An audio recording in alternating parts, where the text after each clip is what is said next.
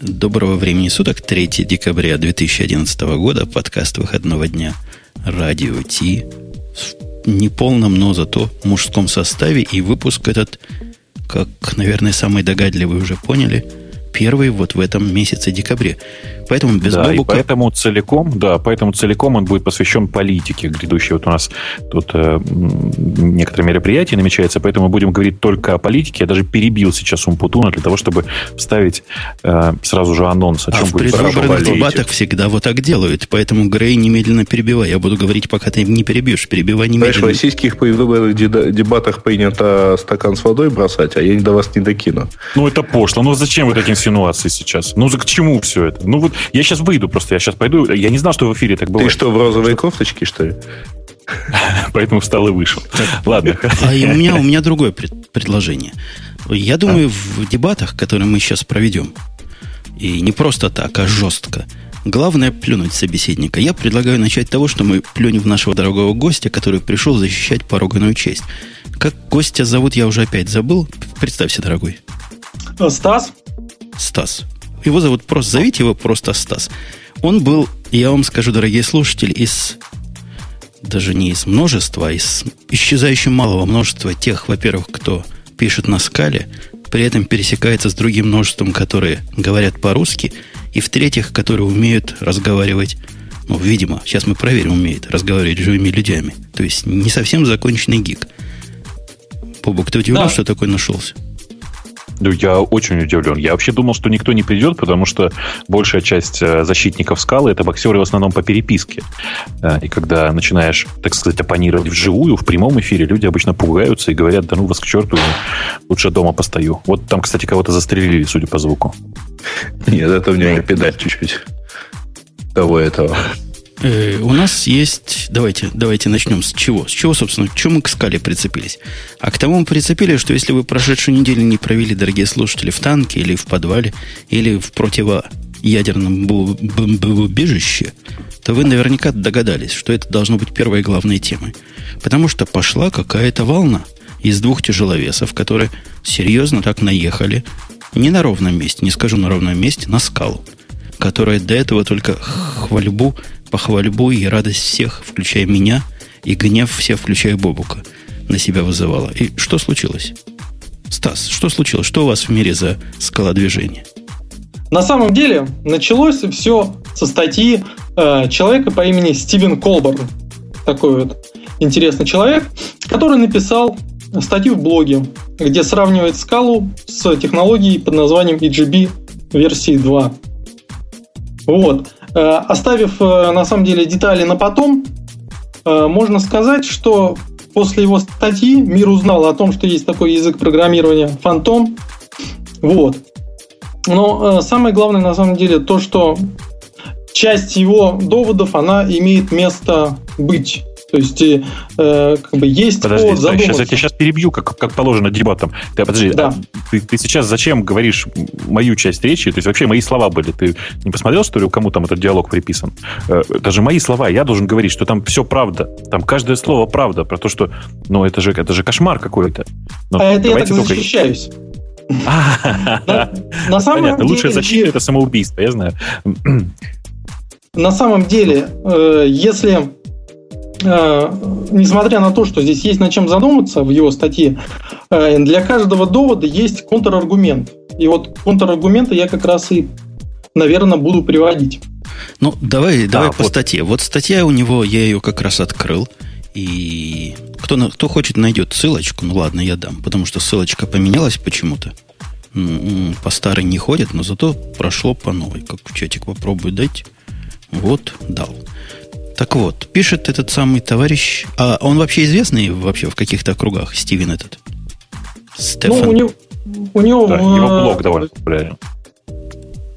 Ну, mm. да, он... Блогер. Типа блогер, знаем мы таких. Так, и... Стас, ты не стесняйся, когда переснесися перебивать и продолжать говорить, когда тебя пытаются перебить, если что. Потому что есть дилей в скайпе, особенно у меня, э, и поэтому все будет, конечно же, плохо. Ссылку я дал не на то, но тем не менее мы знаем, о чем мы говорим. Так вот, он, он говорит о том, что скала полный отстой, и в принципе этот отстой не сколько по фактам, сколько по ощущениям. Вот у меня возникло такое впечатление от его статьи. Он посмотрел давай, на это, давай, попробовал и проследился. Да. Да, давай, давай немножко уточним. Дело в том, что вообще все это крутится вокруг его письма э, по поводу того, э, как Письмо это другое. скала использовался. Писал. Ты путаешь. Как, да, я понимаю, я понимаю. Не его письма, прости, пожалуйста, давай уточним. Э, все это крутится вокруг истории с письмом, который... Эм, кто писал? Напомните мне. Код, коды. Кода Хейл. Не, Это а крутится, как я понимаю, раньше. вокруг того, что Яммер э, собирается вернуться со скалы на Java.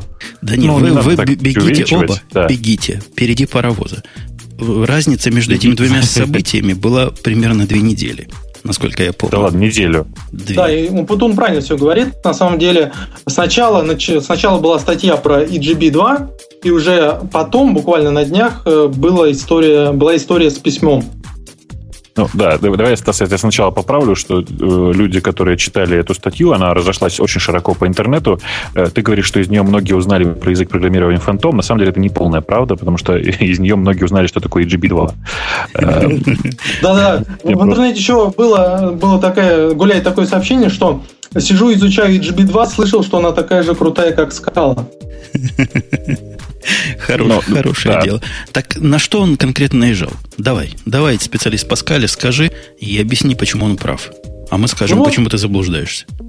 Начнем от печки. Первое, что он э, говорит, модули. Вот, дескать, нет в скале нормальной модульной системы. При этом, э, что он подразумевает под модульной системой, непонятно вообще.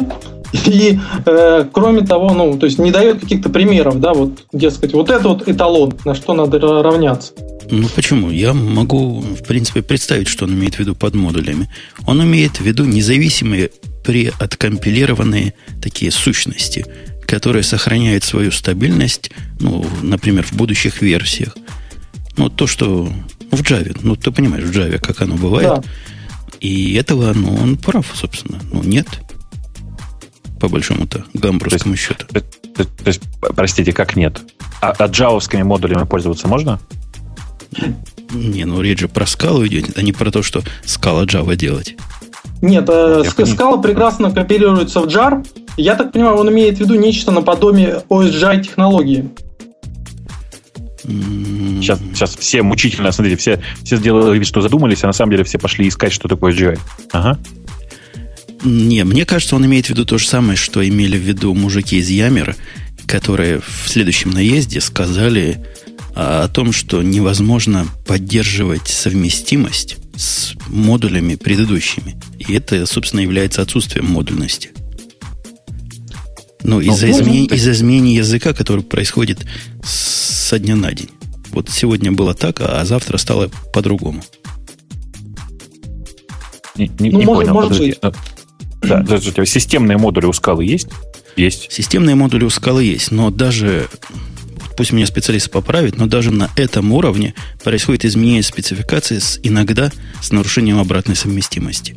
Я, я смотрю на это как на большую проблему, вот, и вполне понимаю э, Стивена, Стефана этого, который рассказывает, потому что перехожу сейчас с Java 6 на Java 7 и в страхе искал подобных проблем.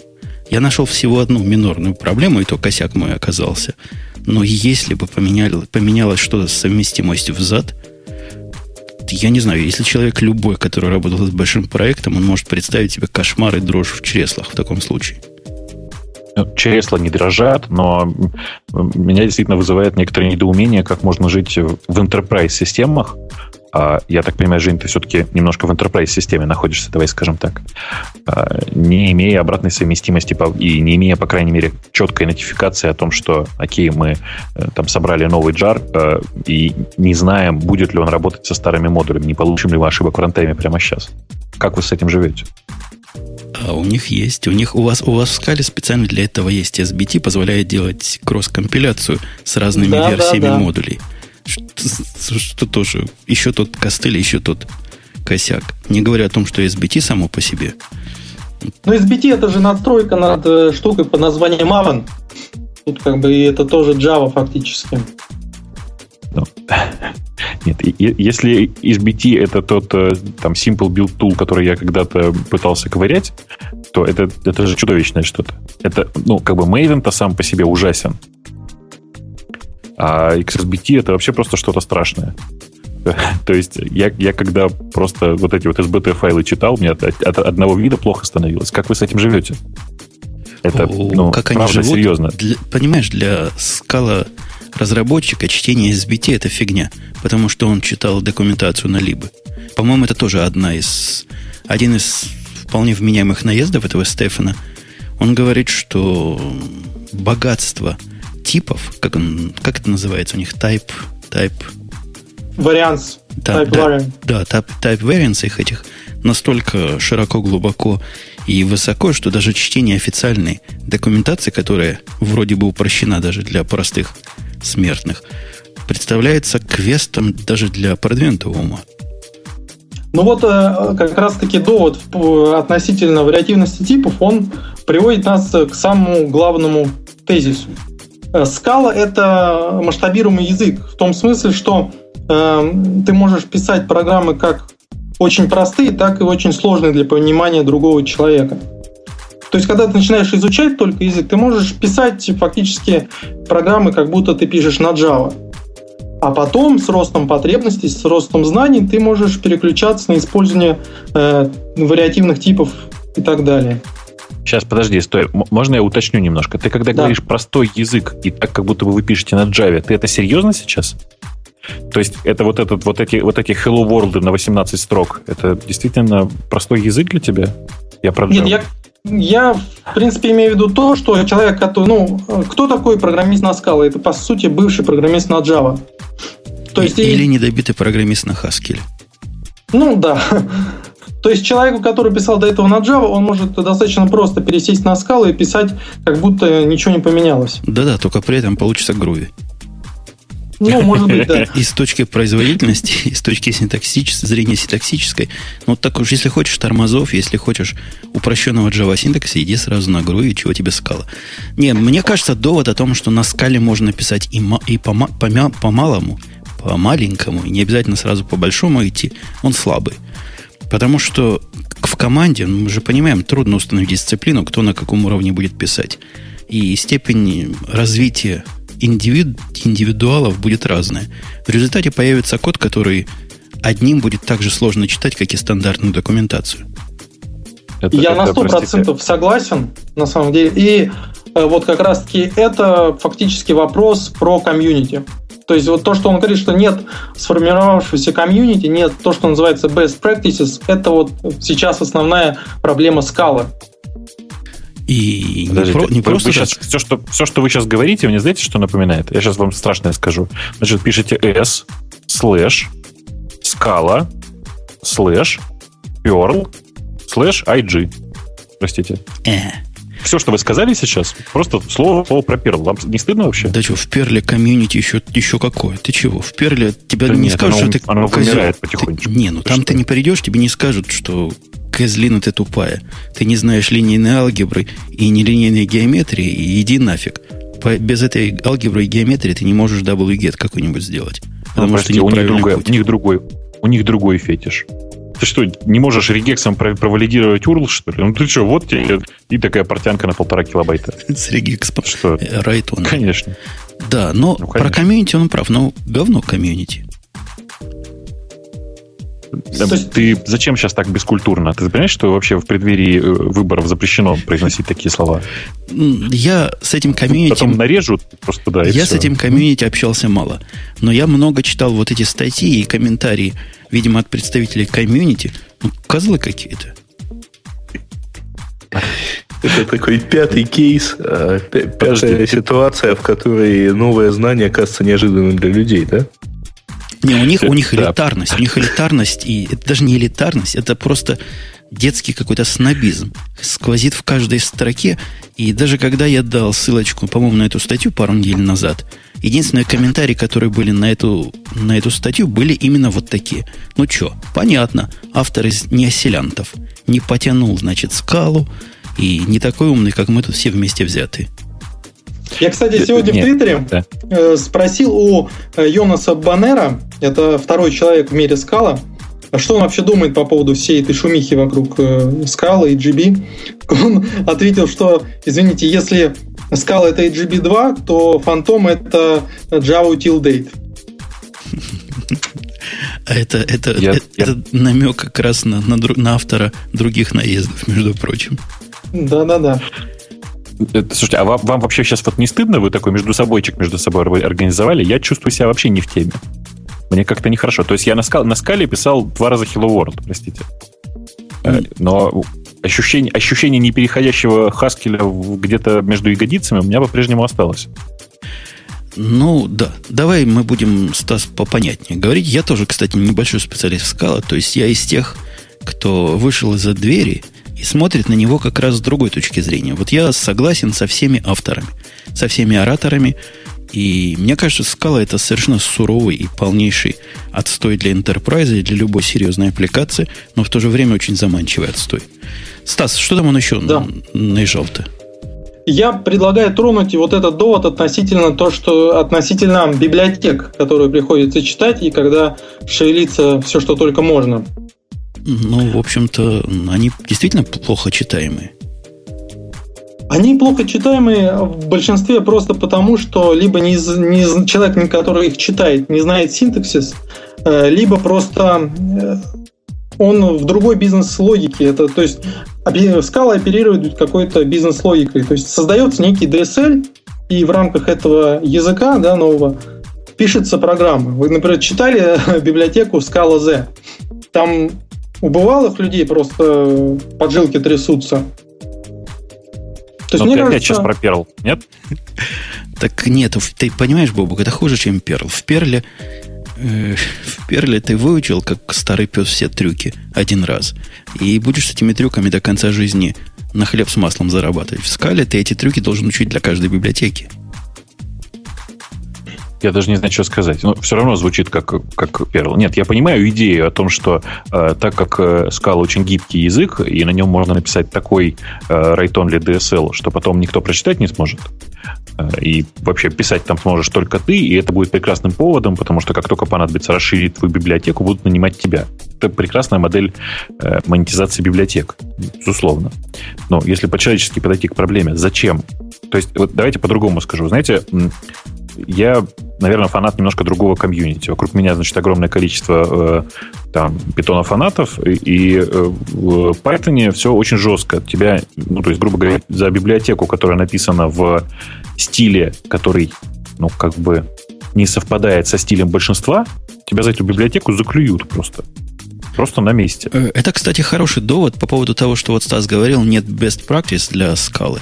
А, собственно, нет почему. Это не такой уж молодой язык по большому так гамбургскому счету? Я думаю, нет, потому что их и быть не может. Потому что эти самые правильный путь, вот тот самый правильный путь, который в питоне просто пропагандируется направо и налево, только направо, налево нельзя. В скале это против концепта, это ортогонально. Тебе, у тебя есть задача, ты делаешь под задачу DSL. Собственно, вот скала как раз про это. Причем на вопрос «а зачем?» большая часть людей отвечает, что это красиво. Правда же? Это выразительно. И я сюда два плюса воткну, будет круто. А если три плюса воткну, это же будет еще круче. Знаете, это мне напоминает идею, вот, вот Грей меня точно поймет, о том, что э, это же самое прикольное. Вместо того, чтобы писать стихи, сначала написать язык, причем в идеале такой, чтобы все строки, все слова рифмовались. Вот, а потом на нем писать стихи. Это же ужасно удобно. И, Мне кажется, и, главное, и, никто и, не понимает. И обязательно, чтобы в этом смысл. языке каждая строка была с одинаковым количеством символов. То есть получится ровненько так. А для а, стихов Маяковского слушай, надо свой DSL да. писать. Нет, Маяковский уже написал свой DSL, поэтому получалось так неровненько. Понятно. Нет, это вообще мысль. Я где-то уже... А, Гайш, ты мне советовал да. свежий башок перечитать. Вот там как раз да. была фраза «Кажется, Маяковский писал на Пайтоне». Да-да-да. Очень а, по строчкам похоже, да. Лейтмотив статьи этого Стефана о том, что овчинка выделки не стоит если я правильно суммирую. Он говорит, действительно, скала сложный язык, об этом, об этом спорить нечего. Но дает ли нам он каких-то особых таких бенефитов, из-за которых всю эту сложность можно терпеть? И отвечает на вопрос, не дает. И напоминает нам этим самым EGB, который тоже был вот добрым намерением, и выслан он дорогу, сами знаете куда, этим намерением.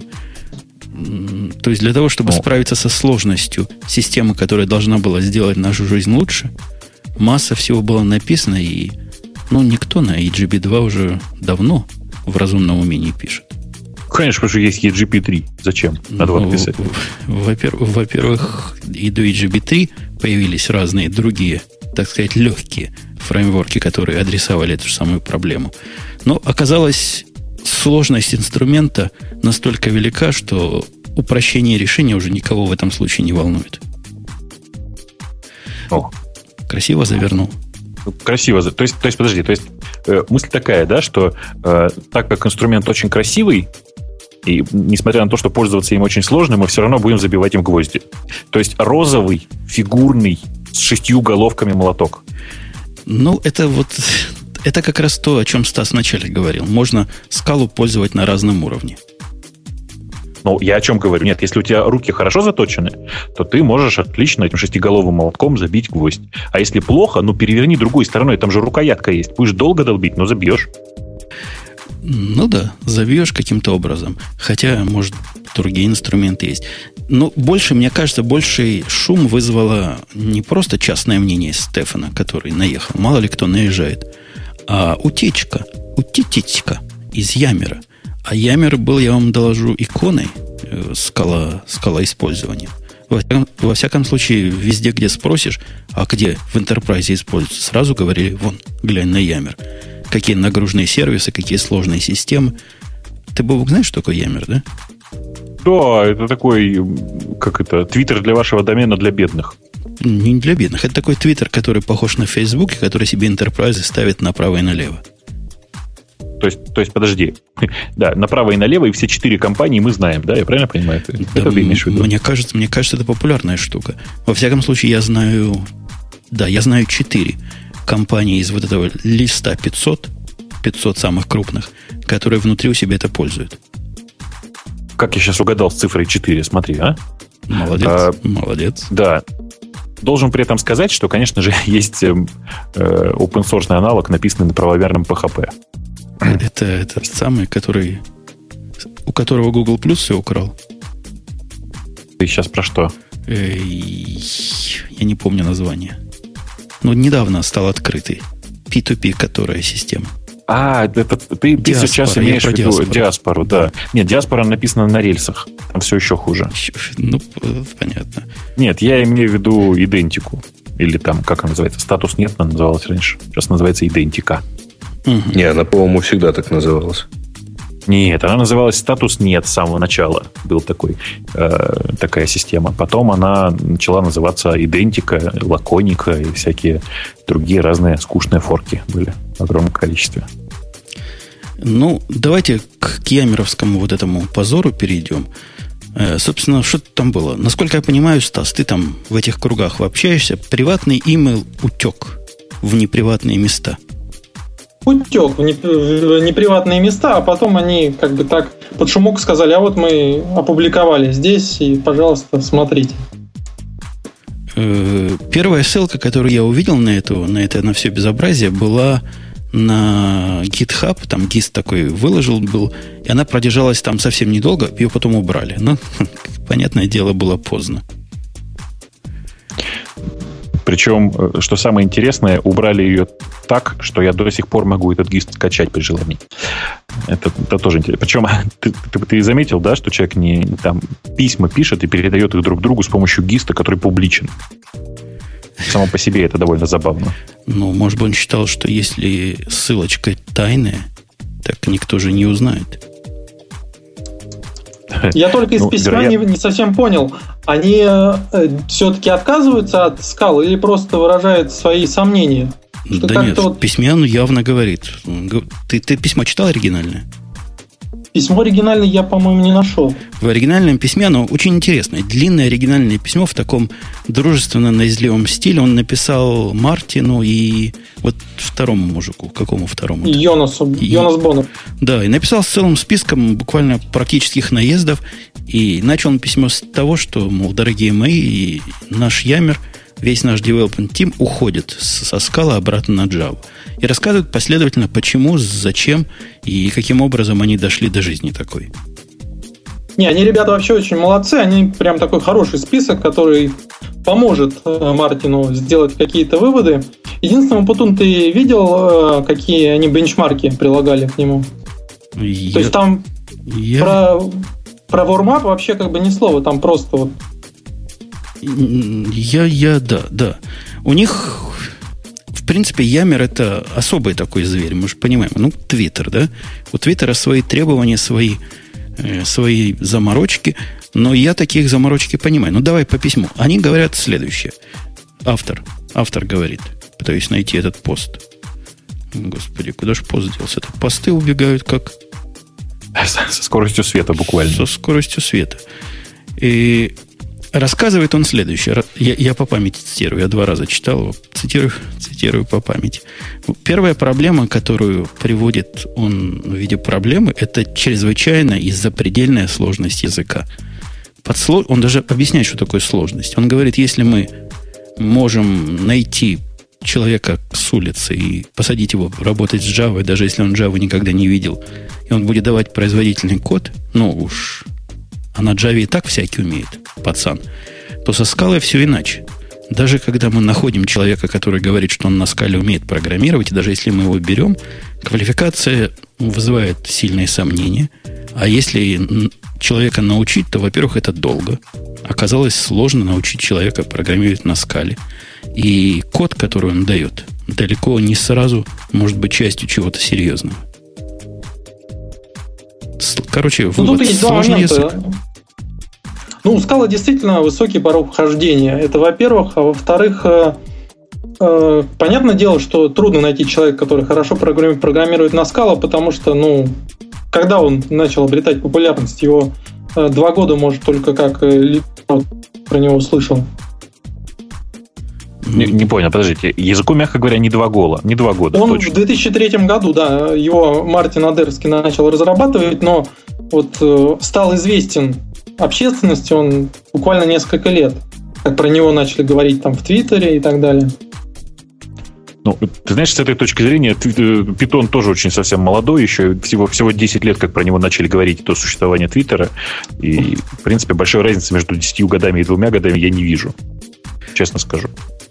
Ну и вот этот э, бум, сейчас же говорят бум скалы, да? Бум скалы в чем заключается? Во-первых, в том, что мы это слово повторяем в гиковских выпусках время от времени, а во-вторых, число работ, на которые ищут скала инженеров, выросло от нуля, по-моему, до 0,4%. Ну, от нуля, кстати, довольно быстро должно было отжиматься. Непонятно, почему так медленно. Не, ну, кривулька такая. Красивая кривулька. То есть, если так дальше будет расти, наверное, через год до 1% дойдет. Оно ниже Хаскеля, да, сейчас ощутимо? Я не знаю. Я не вижу этого графика перед глазами. Ну, э, э, окей. Не, дело, дело вот в чем. Дело в том, что э, вообще вся эта история про популярность того или иного языка, она движется, визуально движется за счет opinion лидеров, за счет вот владельцев разных интересных блогов, подкастов, там, видеошоу, которые постоянно это слово употребляют. И молодому поколению кажется, вау, это круто. Не забывайте, что это молодое поколение. Это ребята, которые ну, быстро чем-то загораются, быстро от этого быстро потом тухнут. И, естественно, они за это время не успевают освоить новый сложный инструмент. И э, там, на самом деле, с Java было бы то же самое. Было бы очень мало специалистов на Java, если бы не одно но. Точнее, если бы не, не два но. Первое это то, что это enterprise стандарт, а второе это то, что писать на Java методом copy-paste учат в любом институте. Вот да, а. я возвращаюсь к нашим баранам. Первый довод, я нашел наконец статью. Первый довод, что это действительно очень сложный язык. По-моему, тут все согласились. Причем язык с неоднозначными конструкциями, где, ну, я имею в виду даже без своего собственного DSL, он приводит пример, когда даже человек уже натренированный, потом приходит к нему и спрашивает, что использовать, traversable или traversable once, и в каких случаях, или get traversable, и tradeable, и tradeable like. То есть есть много путей сделать на первый взгляд, похожие вещи. А что такое равно, двоеточие равно в том или ином случае тоже приходит к нему спрашивать. Это очень, по-моему, понятное впечатление. То есть вопросов Подожди, а возникает вот больше, чем ответов. Можно на секундочку на этом остановиться поподробнее? И что означает равно, двоеточие равно? Я вот так чисто а это, Для этого у нас Стас есть. Мне кажется, это оператор, который в другую, не в другую сторону, хотя нет, там двоеточие не там стоит. Это что такое, Стас? Я, честно говоря, не помню, что этот оператор значит, равно двоеточие равно. Стас только что спалился, буквально. Точнее, мы его запалили, слушайте. Ну, а, допустим, я тебе простой вопрос задам, Стас. А три раза двоеточие, знаешь такой? Да, это, соответственно, конкатенация списков. В другую сторону. Да. А, Бог, ну, какая разница в какую сторону? Ну, а скал... какая разница в какую сторону? Ты просто не рубишь. Скала это функционально immutable штука. И зависит от того, хвост или в голову, во многих случаях перформанс это зависит драматично. Вот если ты просто двоеточие ставишь, то оно сцепит в том, в два immutable, ну, наверное, immutable тоже так же сцепит, в том направлении, как тебе кажется, а если три, то наоборот. То есть да. правая часть является, собственно, ну, субъектом выполнения, а левая часть является операцией над ней. Ну, или, или, или параметром к этой операции. Ты помнишь, там вот про Perl как-то раньше говорили, что это язык, с помощью которого легко отстрелить себе ногу. Так вот, мне кажется, что скала это такой язык, если вот продолжать эту аналогию, за который ты как-то берешься, а потом через 15 минут очухиваешься, а ты уже вырезал себе аппендикс. Мы Стаса позвали для того, чтобы он тебе сказал, что не понимаешь ни хрена и просто не потянул. Стас, скажи ему, что Бобук не потянул. Все будут знать. Да я Hello World два раза написал, вы что? Я почти целую, целую строку смог написать. Радуешься, то, что main не надо писать статик, как в Java. Ну, вот силен, силен бобер. Э, второй, вторая проблема, о которой они говорят, что в дополнении комплексити к этому, э, к сложности к этой, это еще культурный какой-то срыв шаблона. То есть написать, вот как ты предлагаешь, Стас, как на Java, только на скале, это плохой тон. Я правильно понимаю? А надо писать на идиоматической скале то есть на правильной скале, на такой скале, которая похожа на Haskell. В принципе, верно. То есть э, люди, которые этот язык создавали, они говорят, что вот э, писать immutable style это вот то, что нужно.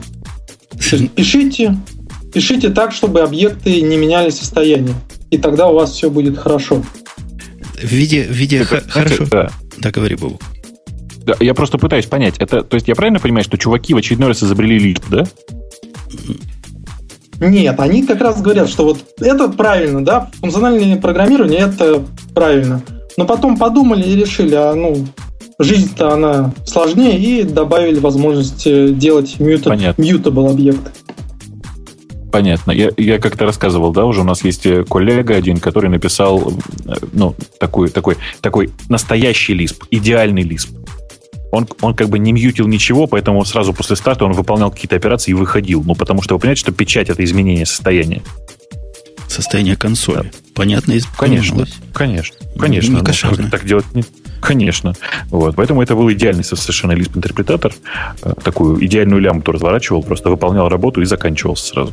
По-моему, ребята из скалы должны были сделать что-то подобное, но потом решили, что надо, как это, помните, анекдот, отцепить помидоры, да, вот, э, докидать еще разных других функций. Э, и в результате у них вся стройность языка там вся стройность, условно говоря, Лиспа, да, где есть понятные исключения, понятно, как, как, все, как э, э, собственно говоря, происходит изменение за пределами лямбды, и как бы изобрели, ребята изобрели новый Lisp, потом решили, что Lisp, Lisp недостаточно, и добавили туда еще немножко Java. А потом решили, что посмотрели на успех Ruby, решили, а, дайте-ка мы еще и DSL сделаем нормальные. И сделали еще и DSL нормальные. Ведь... А что они еще туда добавили? Прости, я пытаюсь понять. Да чего только не добавили. Вот он приводит пример идиоматической э, разрыва шаблона. Разговор одного из своих, или рассказ одного из своих программистов, который я перевожу вам в онлайне на русский язык. Говорит, ну вот, один мужик сказал мне, что правильный способ это сделать в скале, использовать bijective map и semi-алгебра, чтобы это не было. А второй гай сказал, что надо использовать библиотеку которая не имеет никакой документации и не существовала до последней недели, которую, честно говоря, он написал специально для этого. И первый гай ненавидит второго и жрут друг друга поедом. И в результате вопрос, который человек задавал, какой правильный Scala Way посылать HTTP request на сервер? В Scala на самом деле есть э, проблема одна. Э, он создавался гиками, и еще к тому же, который работает в университете. То есть он академический язык в некотором смысле. И э, как бы проблема в том, что э, они попытались туда впихнуть э, достаточно много академических вещей, типа монады, функторы и так далее, о чем как раз-таки кто-то из вот этих людей говорит. Это действительно вот такое есть. Как с этим жить, честно говоря, сложно, сложно понять. Хотел сказать, говоря о монадах, у нас Маринка появилась. Э, вообще у них вопрос, что, что такое... Что такое Это скорее о гонадах. Что такое монада считается позорным. Если придешь на Stack Overflow и спросишь у скалистов, они тебя закидают дохлыми крысами за это. Марусь, ты-то что такое монады знаешь? Ты меня просто сейчас вот вот. Да, это способ, способ вот. введения тебя сразу, так сказать, в горячие воды. Не знаешь, что такое монада? Ручка. Да, давай издалека. А что такое гонады, ты знаешь? Гонады?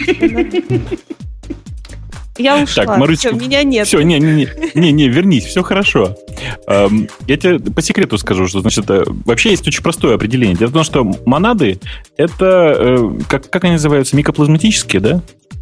Просто, короче, простые плазматические организмы. Тут простой ответ всегда есть. Мне кажется, что это что-то не из этой оперы, нет?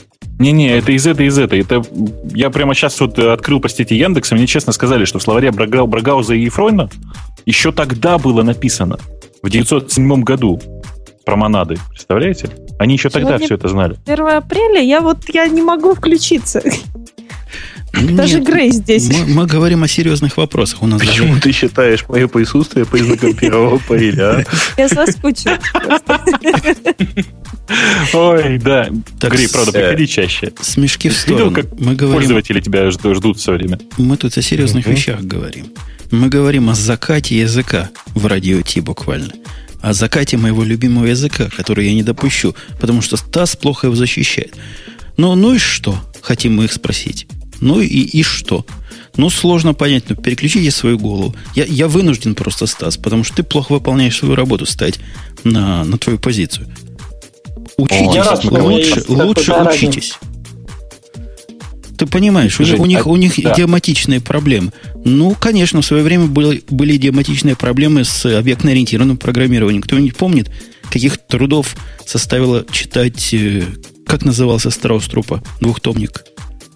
Программирование C++. Двухтомник Ну, это, это же тоже был разрыв шаблона. Ну ничего, все разорвали шаблон. И теперь в этом шаблоне как-то выживают. Нормально. Э, ты мне скажи главное, вот смотри, а есть ради чего учить? Потому что, насколько я понимаю, сейчас скала это такой, э, знаете, программист на скала это такой аутлот, типичный такой чувак, э, э, который смотрит свысока на всех. Значит, и на этих ваших не enterprise программистов, и на enterprise программистов на Java. Он смотрит свысока и говорит, господи, да что это вообще? Ты, понабежали тут дети. Есть ради чего ковыряться-то с этим? Слушай, Бобука, а для чего мы живем? Мы живем для фана. Программирование на а. скале, фан в 150 в 100-500 раз больше, чем программирование на всем остальном. Ну, в 100-500 больше, чем на Java, это точно. И в 500 больше, чем на Python. Еще там есть ну, Акка. Кто есть? То есть... Акка. А, да, это, ну, и вообще вся история акторов, это, опять же, для тех, кто Ирланд не потянул, а, а вот он может их попользовать в другой нормальной среде. Ну, это интересная, кстати говоря, серьезно говоря, концепция параллельного или конкурентного, и оба. Программирование, вот эти самые акторы, особенно акторы аковские, ну, это хорошая, просто свежая струя в нашем ужасном мире mutable стейтов, и где программирование любое... У меня, кстати, знаешь, Бобук, я тебе расскажу, почему, mm. почему чем дольше я работаю на Java, тем с большим оптимизмом я смотрю в сторону функционального программирования. Я перешел, я рассказывал, перешел с Java 6 на Java 7, перехожу у меня была одна единственная проблема, которая заняла у меня две недели решить.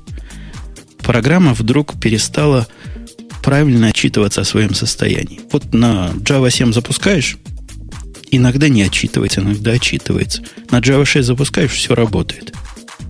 Ты догадался, проблема-то в чем была, по моим предыдущим словам?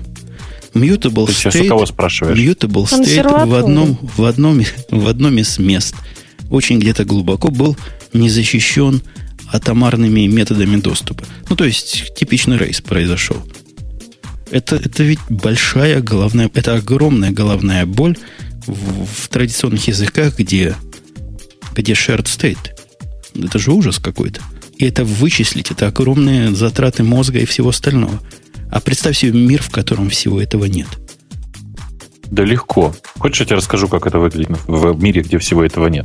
Это вот едешь ты по дороге, которая, про которую ты точно знаешь, что она трехполосная, там три полосы. Три полосы в одну сторону, три полосы в другую. Так вот, там две недели назад переложили асфальт, а полосы разрисовать забыли. Вот ты описал сейчас ситуацию один в один ту же самую, понимаешь, да? Евгений? Не, Он я... отвык так понимать, понимаешь я, ли, я у них пытаюсь чего-чего а зарисовано много чего. То есть ты хочешь сказать, как разрисуем, так будет свой собственный DSL на этих полосах? Нет, я тебе хочу сказать, что ситуация с, э, с immutable э, property, про которые ты рассказывал сейчас, это один-один в один про это. Про то, что э, до тех пор, пока каждый бежит по своей дорожечке, все нормально. Как только дорожечки убрали, все пипец. Ну, конечно. А, а, попробуй, а попробуй потом эту дорожечку неразрисованно найти. Но, к сожалению, вот, вот у меня наезд к Стасу есть. Я не понимаю, почему скала пошла на уступки и позволяет, например, в актор засунуть mutable объект. Это вообще как? Почему на уровне, я не знаю чего, они мне это разрешают сделать? Вообще я тоже на самом деле этого не понимаю, почему они сразу не делают. Но это из той же серии, зачем они вообще добавили mutable в язык. Просто вот люди привыкли писать на Java, да, что у них есть mutable, они дают э, возможность выбора. Если ты пишешь туда в актор, запихиваешь объект, который изначально mutable, ну, сам дурак. Ну да, получается, актор при всем своем, при всей своей immutability и безопасности, он безопасен ровно настолько, насколько прямые руки программиста. А как человек из реального мира, я понимаю, что руки так кривые встречаются чаще статистически, чем руки прямые. Слушайте, но я до сих пор не могу понять. Вот смотри, окей, я, я допустим, согласен с тобой, что, наверное, писать на скале это весело. Да? Ну, это fun. just fun. Это фан, да. Да, да, но э, а какое-нибудь практическое это применение есть? Там, не знаю, какие-нибудь э, развесистые библиотеки, которые только для скалы. Сейчас не побоюсь этого слова, фреймворки какие-нибудь чисто наскальные. Вот. Нет? О, таких, таких просто полно. Взять ту же самую Squirrel, э, взять какой-нибудь э, лифт. Все очень много Squirrel, фреймворков. Squirrel это что? Ну, ты просто так говоришь, как будто вы все знают. Это белка. Ну, это да. Squeak, squeak, squirrely. Squirrel, Squirrel. Ну, это такая библиотека, которая позволяет упрощать э, доступ к данным. То есть э, писать... Вот есть такая вещь, линк для .NET. Видели? Подожди, если... Да, конечно. Но тогда ты говоришь про Squirrel, который нифига не, не этот самый. Это... Или он как-то не так пишется. Потому что классический Squirrel — это джавовская библиотека. То, что ее можно использовать за пределами Java, это прикольно. Не, ну есть много чего, Бобок. Ты просто не понимаешь. Кроме фана, э, язык, который вот такого вида, как скала, позволяет тебе, ну, например, избавиться от массы, э, массы зависимости от сторонних э, средств, например, для того, чтобы делать dependency injection. Тебе в скале не надо никакого, э, никакого спринга, никакого, как кукловски называется, джуса. Джус. Чтобы, да, чтобы вот это сделать. То есть у тебя все это из коробки уже есть. А если нет, так, ты можешь написать себе сам в нативном скаловском синтаксисе. Понимаешь, у меня э, вообще другой подход, наверное, к жизни. Я предпочитаю простые инструменты, и при, там, при необходимости, если мне понадобится вдруг красный молоток, но ну, я возьму его и покрашу. То есть, если мне понадобится какой-то там, если мне действительно понадобится dependency injection в Java, я, наверное, возьму Juice и не буду париться. Зачем для этого изменять синтаксис языка и вообще зачем для ради этого вносить какие-то особые фичи прямо в там, из коробки, непонятно. Нет, а если ну, мне не нужен, вот, не нужен dependency injection? Да, давай я попытаюсь еще раз защитить. Давай представим себе такого сферического коня в вакууме, когда ты пишешь библиотеку под один проект. Можешь себе представить? У тебя есть какой-то проект, для которого ты пишешь весь, весь, э, всю инфраструктуру. И в этом идеальном случае, когда вот твоя инфраструктура для одного проекта, что, конечно, против реюзабилити идет вовсю, ты можешь свою бизнес-логику вот этими средствами базовыми выразить настолько очевидно и настолько адекватно к бизнес-области, ну, грубо говоря, плюсики будут складывать, я не знаю, два трейда между собой правильным образом. Ну, красота ведь. А минусики... Лучше не скажешь. А минусики будут их отнимать. Это же круто. Это круто до тех пор, пока подожди, ты не попытаешься подожди. библиотеку эту использовать с чем-то другим. Ну, так не, не, не, надо. подожди, вот сейчас давай, давай уточним. Ты понимаешь, что пример, который ты привел, э, вообще позволяет, позволяет сделать любой язык, по сути-то. Да ничего подобного. Э, ну, что-нибудь ничего подобного. Обы- ну, обычные ну, в любом языке есть перезагрузка плюса. Да не в любом. Во-первых, в Java нет. Э, в питоне перезагрузки прости, операторов тоже нет. Ну, что ты? Кого да ты не думаешь? надо. Ну, то, что, конечно, не, вот ты сейчас обманываешь сам себя. Конечно, перезагрузка оператора плюс, конечно же, есть. Ты что? Просто это не оператор плюс, это оператор плюс над конкретным классом. Понимаешь? Я понимаю. Конечно же, он есть. Но, И даже в Java есть. Но ну, вот д- д- от, оторвись вот от этой низменности, от этой приземленности. И Окей. неужели так. вот тебе, вот как человеку, который эстет, который когда-то даже в театре выступал, неужели тебе не кажется прекрасным язык, в котором, по большому счету, нет операторов? Ну, где все операторы понимаю, являются вызовами методов. Ну, представляешь, насколько же это прекрасно. Какие-то горизонты раскрывает для твоего мозга. Ну, конечно. Скажите, Соня, зачем евреям делают обрезание? Ну, конечно, да. Ну, во-первых, это красиво. Мы все помним. Ну, вот Но так много. Ну, нет, главное, чтобы не очень коротко. Я, я понимаю же, нет, я понимаю всю красоту идеи о том, ты знаешь, это, это началось во времена, наверное, еще э, селфа и там смолтолка, когда э, тогда у них другой, другой, правда, фетиш был, они говорили, что э, у них все является объектом, все является объектом, и даже оператор является объектом, понимаешь? Ну, а здесь же язык функциональный, а поэтому все является функцией. ну да, ты, правда, немножко по-другому сформулировал. Тут сказал, тут, тут всего нет. Вот. Ну, то есть ничего. И, и этого... Ну, это, это, да. да, это красиво, я согласен. А вот теперь начнем о плохом. Для меня большим ударом, как для человека, который не писал ничего тяжелого на скале, я имею в виду тяжелого с точки зрения производительности, оказались их микробенчмарки. Да и не только микро, но и макро бенчмарки. Стас, неужели это все настолько плохо? Я на то намекаю, на то, что Ямер говорит, что при помощи простого профайлинга и проверки байт-кода они смогли увеличить производительность в 100 раз при помощи отказа от тех или иных скаловских библиотек и конструкций. Я бы сходу так не верил. Я считаю, что надо проверять. Ну, я видел микробенчмарки про for loop. То есть первое, на что всегда наезжают, for loop, который mm. вот канонический, с антилом с этим, да, он работает, по-моему, я видел тест, где он работает 147 миллисекунд на какой-то задаче, а такой же while loop или for loop в Java работает 5 миллисекунд. Они есть... же, Ubuntu, смотри, что там говорят. Мы, говорит, посмотрели на байт-код, который генерит Scala, поменяли его и увеличили в 100 раз производительность. То есть, по сути дела, они сделали работу just-in-time компилятора. Ну, это пугает.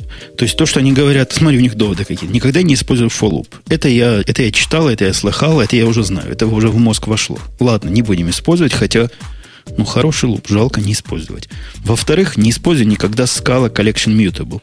В-третьих, никогда не используй Java Collection, Scala Collection Unmutable. То есть collection ы вообще использовать нельзя, я правильно понимаю? Нет. Пиши... Или у них в Scala Collection в ядре тоже что-то есть? Нет. Scala Collection это часть базовой библиотеки. Они говорят, collection совершенно тормознутый в Scala, любой collection. Поэтому бери джавовский, пиши свой собственный враппер, и потом с этим мучайся. Ну, то есть, ну, я не знаю, ну, а что можно? Ну, давай мап какой-нибудь возьмем, да? Да нет, качестве... можно вместо, вместо collection mutable можно использовать, ну, concurrent hashmap. Конка... Ничего не понял. А конкурент причем? Ну, потому что мы же про конкуренцию, я про джавовский говорю. То есть засовываешь а. вместо коллекшена туда, засовываешь, пишешь вокруг concurrent hashmap свой собственный wrapper и радуешься. Ага, при ага, этом, при этом половина всяких их builder ов, шмилдеров перестает работать как надо. Ну, их тоже перепишешь. На то у тебя и программисты, чтобы переписывать готовые. Теперь, теперь не понял. Подожди, то есть, то есть переписать придется все? Ну, много чего. Придется, если ты переходишь на collection ы, которые... Collection это в современном языке трудно спорить. Это просто не сердце, но, но печень, как минимум, правильно? Слушайте, которая... давайте, может быть, я, вот, я для себя что-нибудь вот выясню. Вот скажите, а я правильно понимаю, что вот этот флаг Ямер, под которым, раска... под которым расхаживали э, скалописатели, он теперь, значит, так сказать, паник и больше не поднимается, а есть что-то еще, чем помахать? Ну, типа, что, что большого написано на скале? Написан Foursquare на, на скале, написан... Нет, нет, нет, это, это, это, это, это ты меня сейчас не обманешь. Наверное, кусочек какой-то Foursquare написан на, написан на скале, да? Ну, я боюсь соврать, но, по-моему, они писали практически всю весь, всю морду они писали на скале в связке с фреймворком Lift. Есть и Guardian э, сайт английский.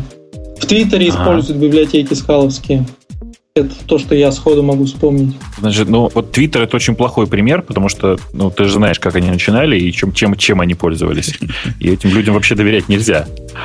Вот. А вообще, я так понял, ну, то есть я, я знаю историю про то, что Foursquare значит, переписывали некоторые свои куски, но это же, ну, мягко говоря, не, не самые важные куски. Я помню эту историю, когда э, там я уже, я уже не очень, не очень помню, кто конкретно это писал, но то, что они переезжают на лифт, да, эту историю я помню. Это там ну, десятый год, начало десятого года. Была, кстати, тихая история прошла о том, что мы об этом упоминали. Вот автор дисраптора, как фамилия?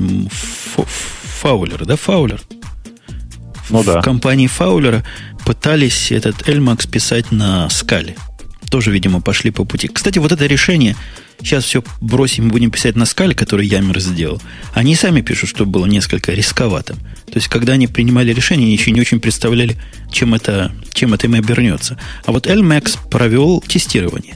И вот эта область, в которой, казалось бы, высококонкурентный, э, параллельный, функциональная среда может помочь, а у нас как раз такая область. Ну, то есть транзакции можно относительно immutable себе представить, хорошо кладется на бизнес-область. Я думаю, спорить тут не будут.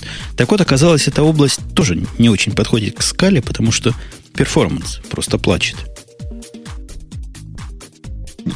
Так, короче, чем дальше, тем меньше я понимаю. То есть, ради чего люди выбирают скалу, кроме того, что это красиво? Есть еще хоть какой-нибудь внятный аргумент?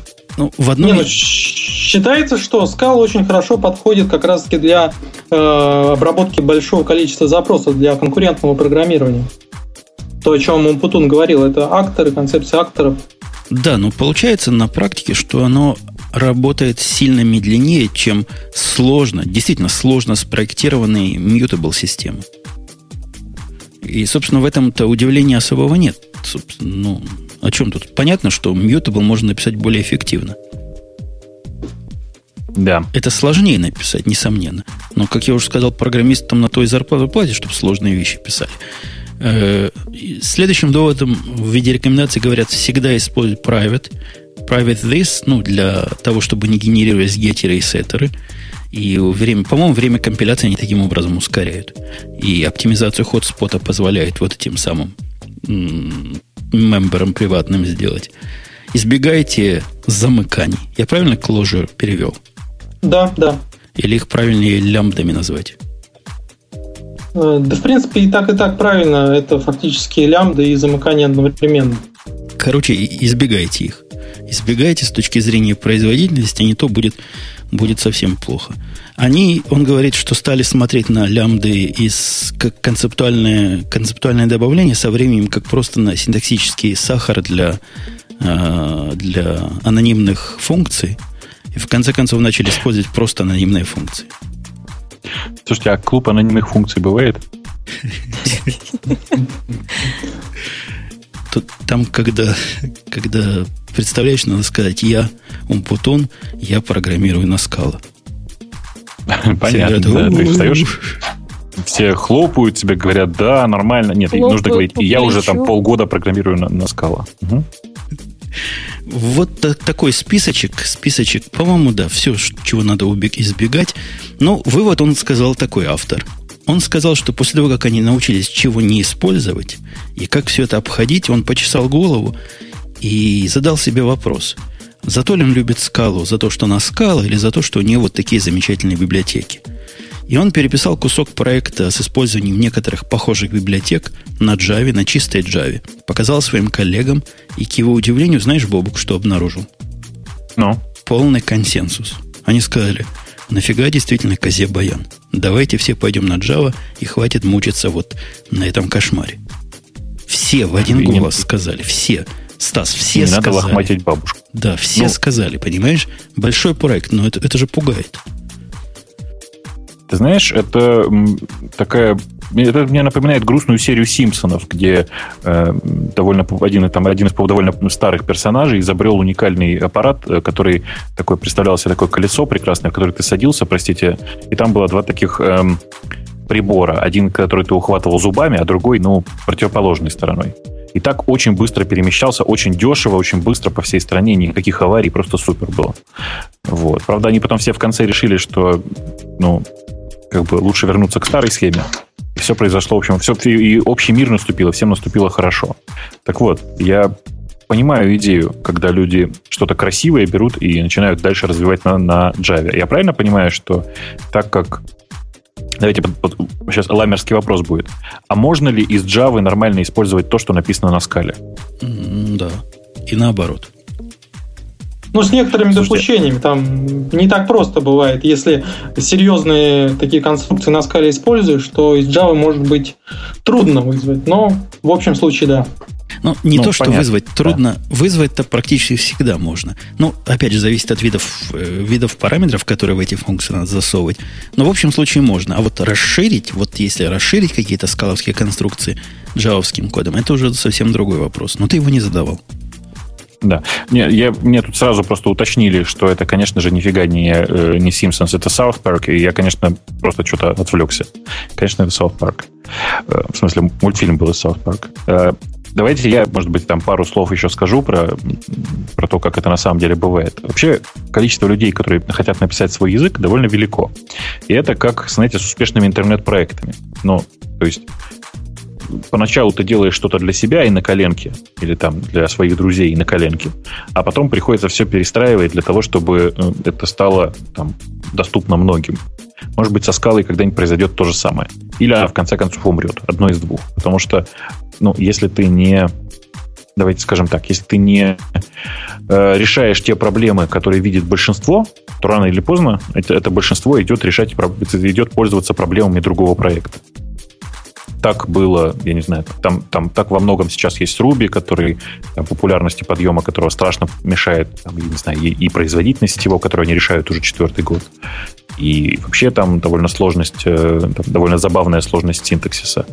Э, и боюсь, что так будет со скалой, потому что когда большой проект строишь, то очень важно получить э, большой рынок труда, что ли, простите. То есть важно иметь возможность всегда нанять человека, который заменит другого человека, уходящего из твоего проекта.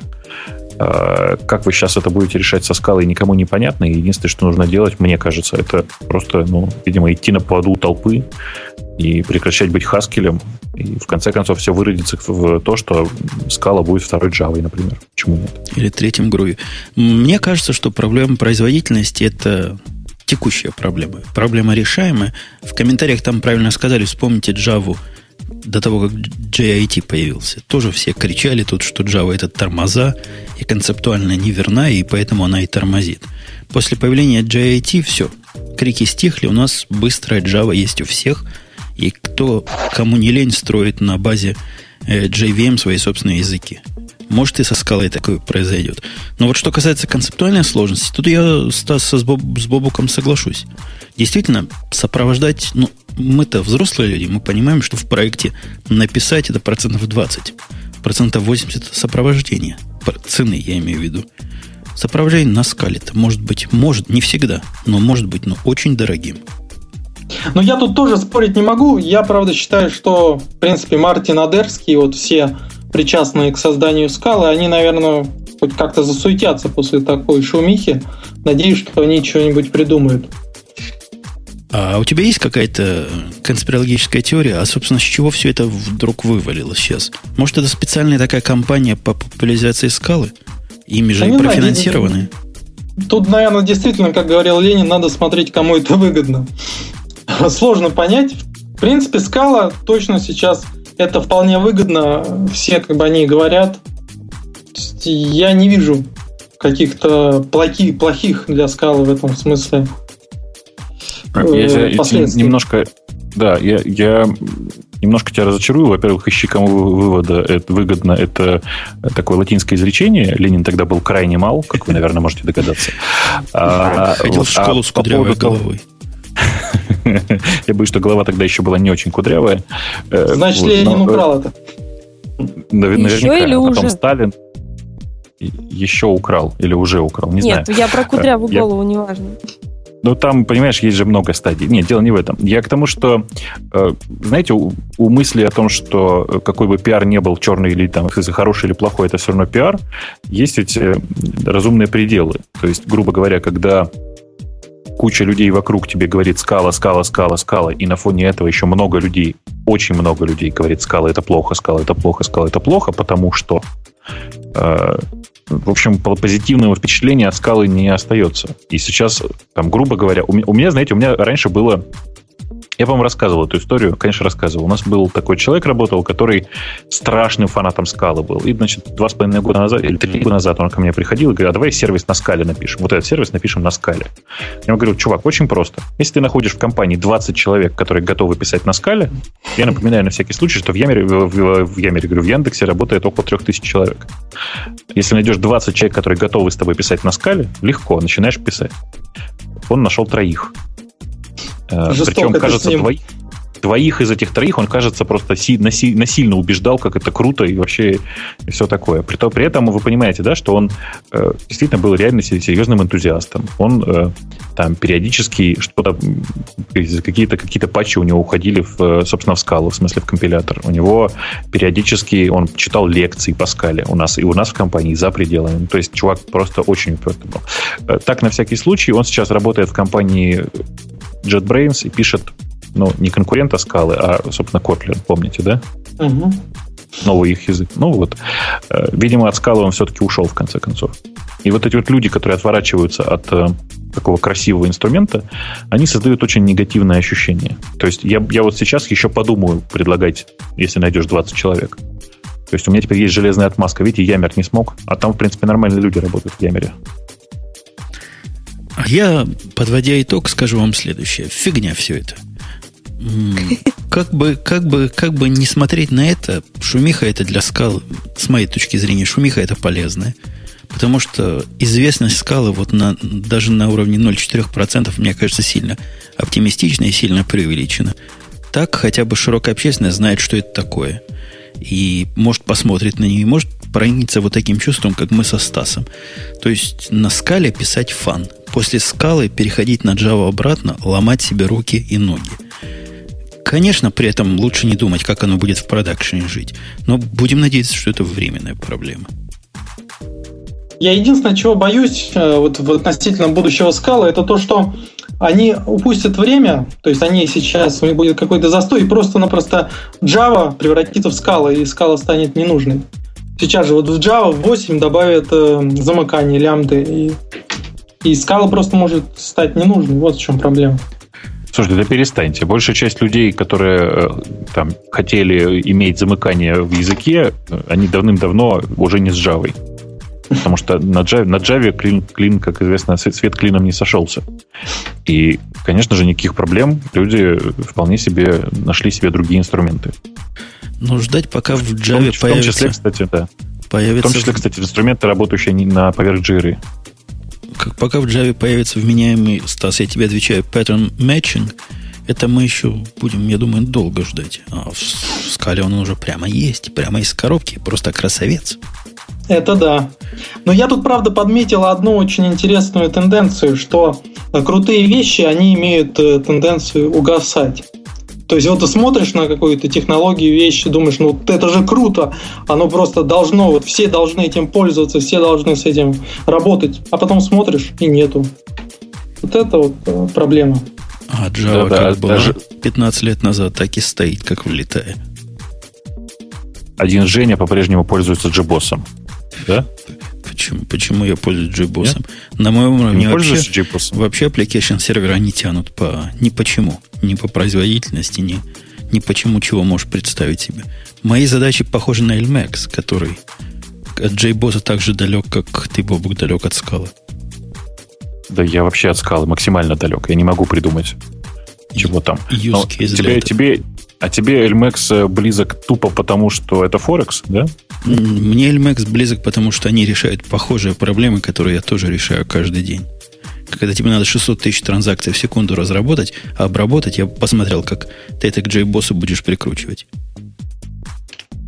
600 тысяч транзакций. Не, к JBoss это никак, конечно. Но так, в принципе, ничего, как это, ничего сложного мне не видится. Скажи, а 600 тысяч это размазано по всем суткам? Вот в пике сколько? Ну, не каждую секунду 600 тысяч надо, я тебя успокою. Но в пике надо в два раза больше. Ага, понятно. Я тебя понял. Окей, хорошо, понятно. Давайте тему с, э, со скалой как-то там мягко а, переведем во что-нибудь другое. Это... Более человеческое. Я, я предлагаю официально закрыть час скалы на радио Ти. Скалу? Да. И поблагодарить Стаса, который пришел смело и попытался даже защитить честь этой скалы. Мы с ним вместе защищали против Бобука гадского и против всех остальных гадов, которые не понимают. Просто мы Стас-то понимаем, они просто не потянули. Mm. У них мозга мало. Спасибо и на этом. И тебе спасибо.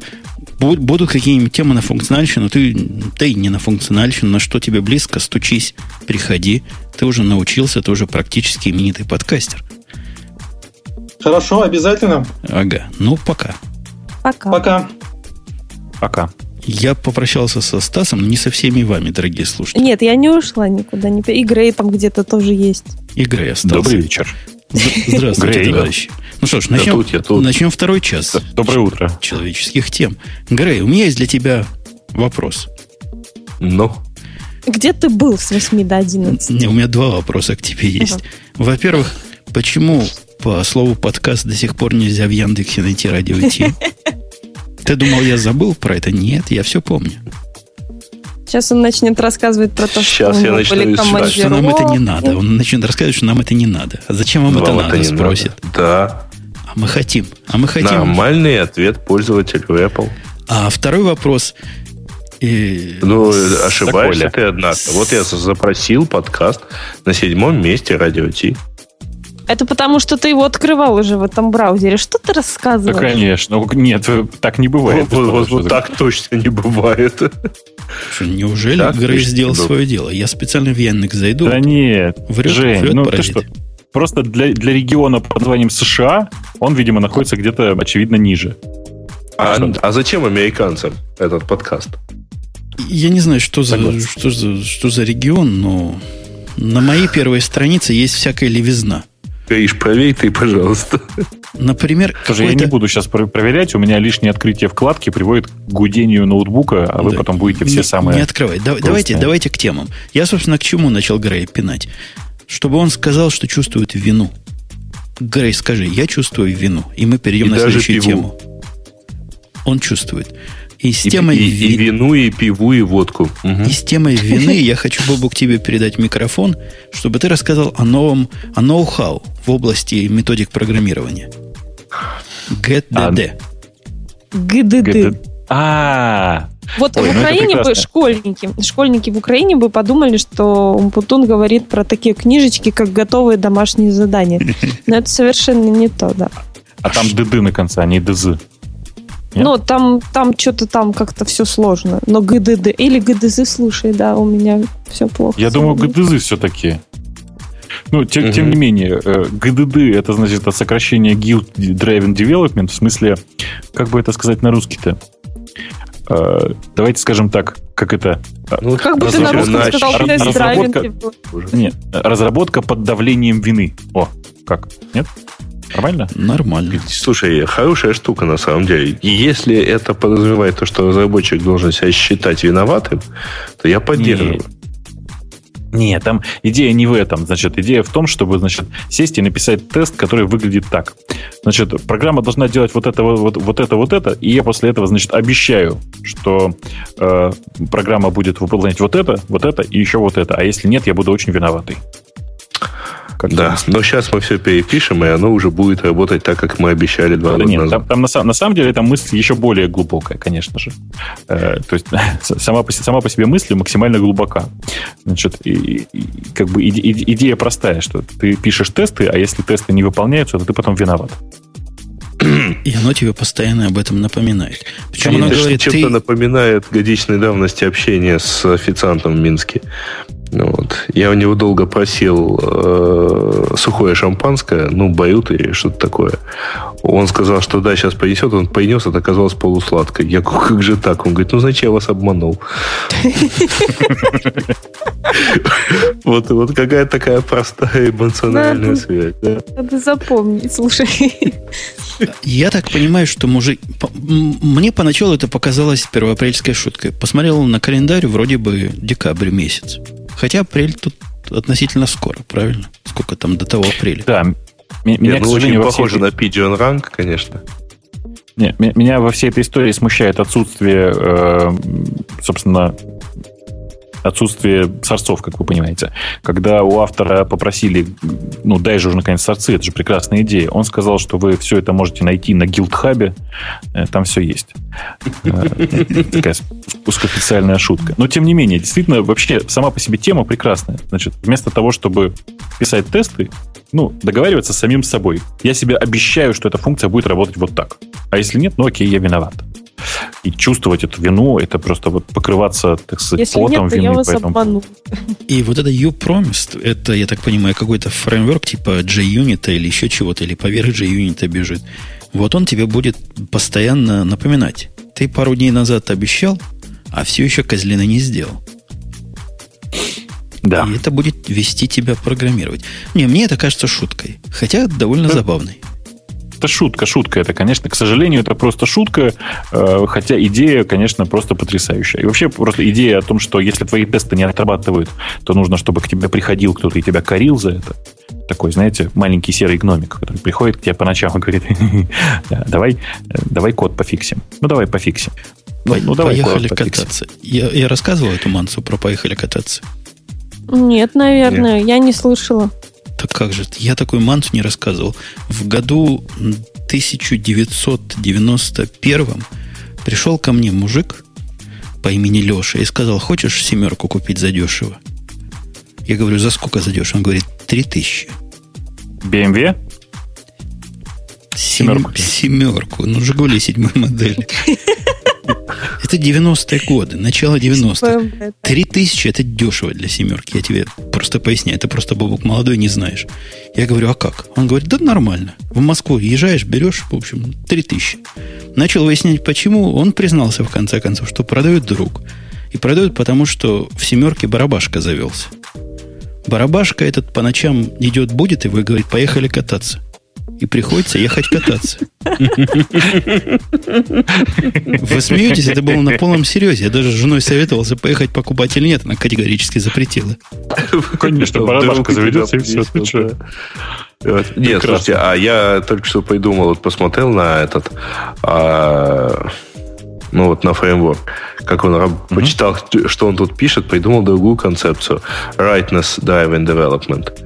Ну, то есть, э, вот этот же самый э, фреймворк, значит, э, все тебе тестирует. Здесь он э, в GDD он говорит, что типа ты обещал, ты не сделал, вот. А там он будет говорить, ну, а я тебе говорил. Это хорошо, да. Не, не, это... А я тебя предупреждал. А вот я знал, что так будет. Да? Это хорошо, да. Вообще, знаете, если серьезно вдруг подойти к вопросу, внезапно к этому вопросу серьезно подойти, то вообще программистам очень не хватает такого Siri, знаете, только в обратную сторону. Ну, то есть не чтобы с ним разговаривать, а он чтобы с тобой разговаривал и говорил, «А, какой ты негодяй. Причем э, там история со скрепкой в Виме, она, конечно, уже не смешная, вот, но очень не хватает какого-то онлайнового помощника, который бы к тебе приходил и говорил, ну, что ты тут понаписал? Ну, что ты понаписал? Ужас какой-нибудь. А что, под Emacs нет такого плагина, что ли? Нет, под Emacs есть все, нужно просто поискать. Это же понятное дело.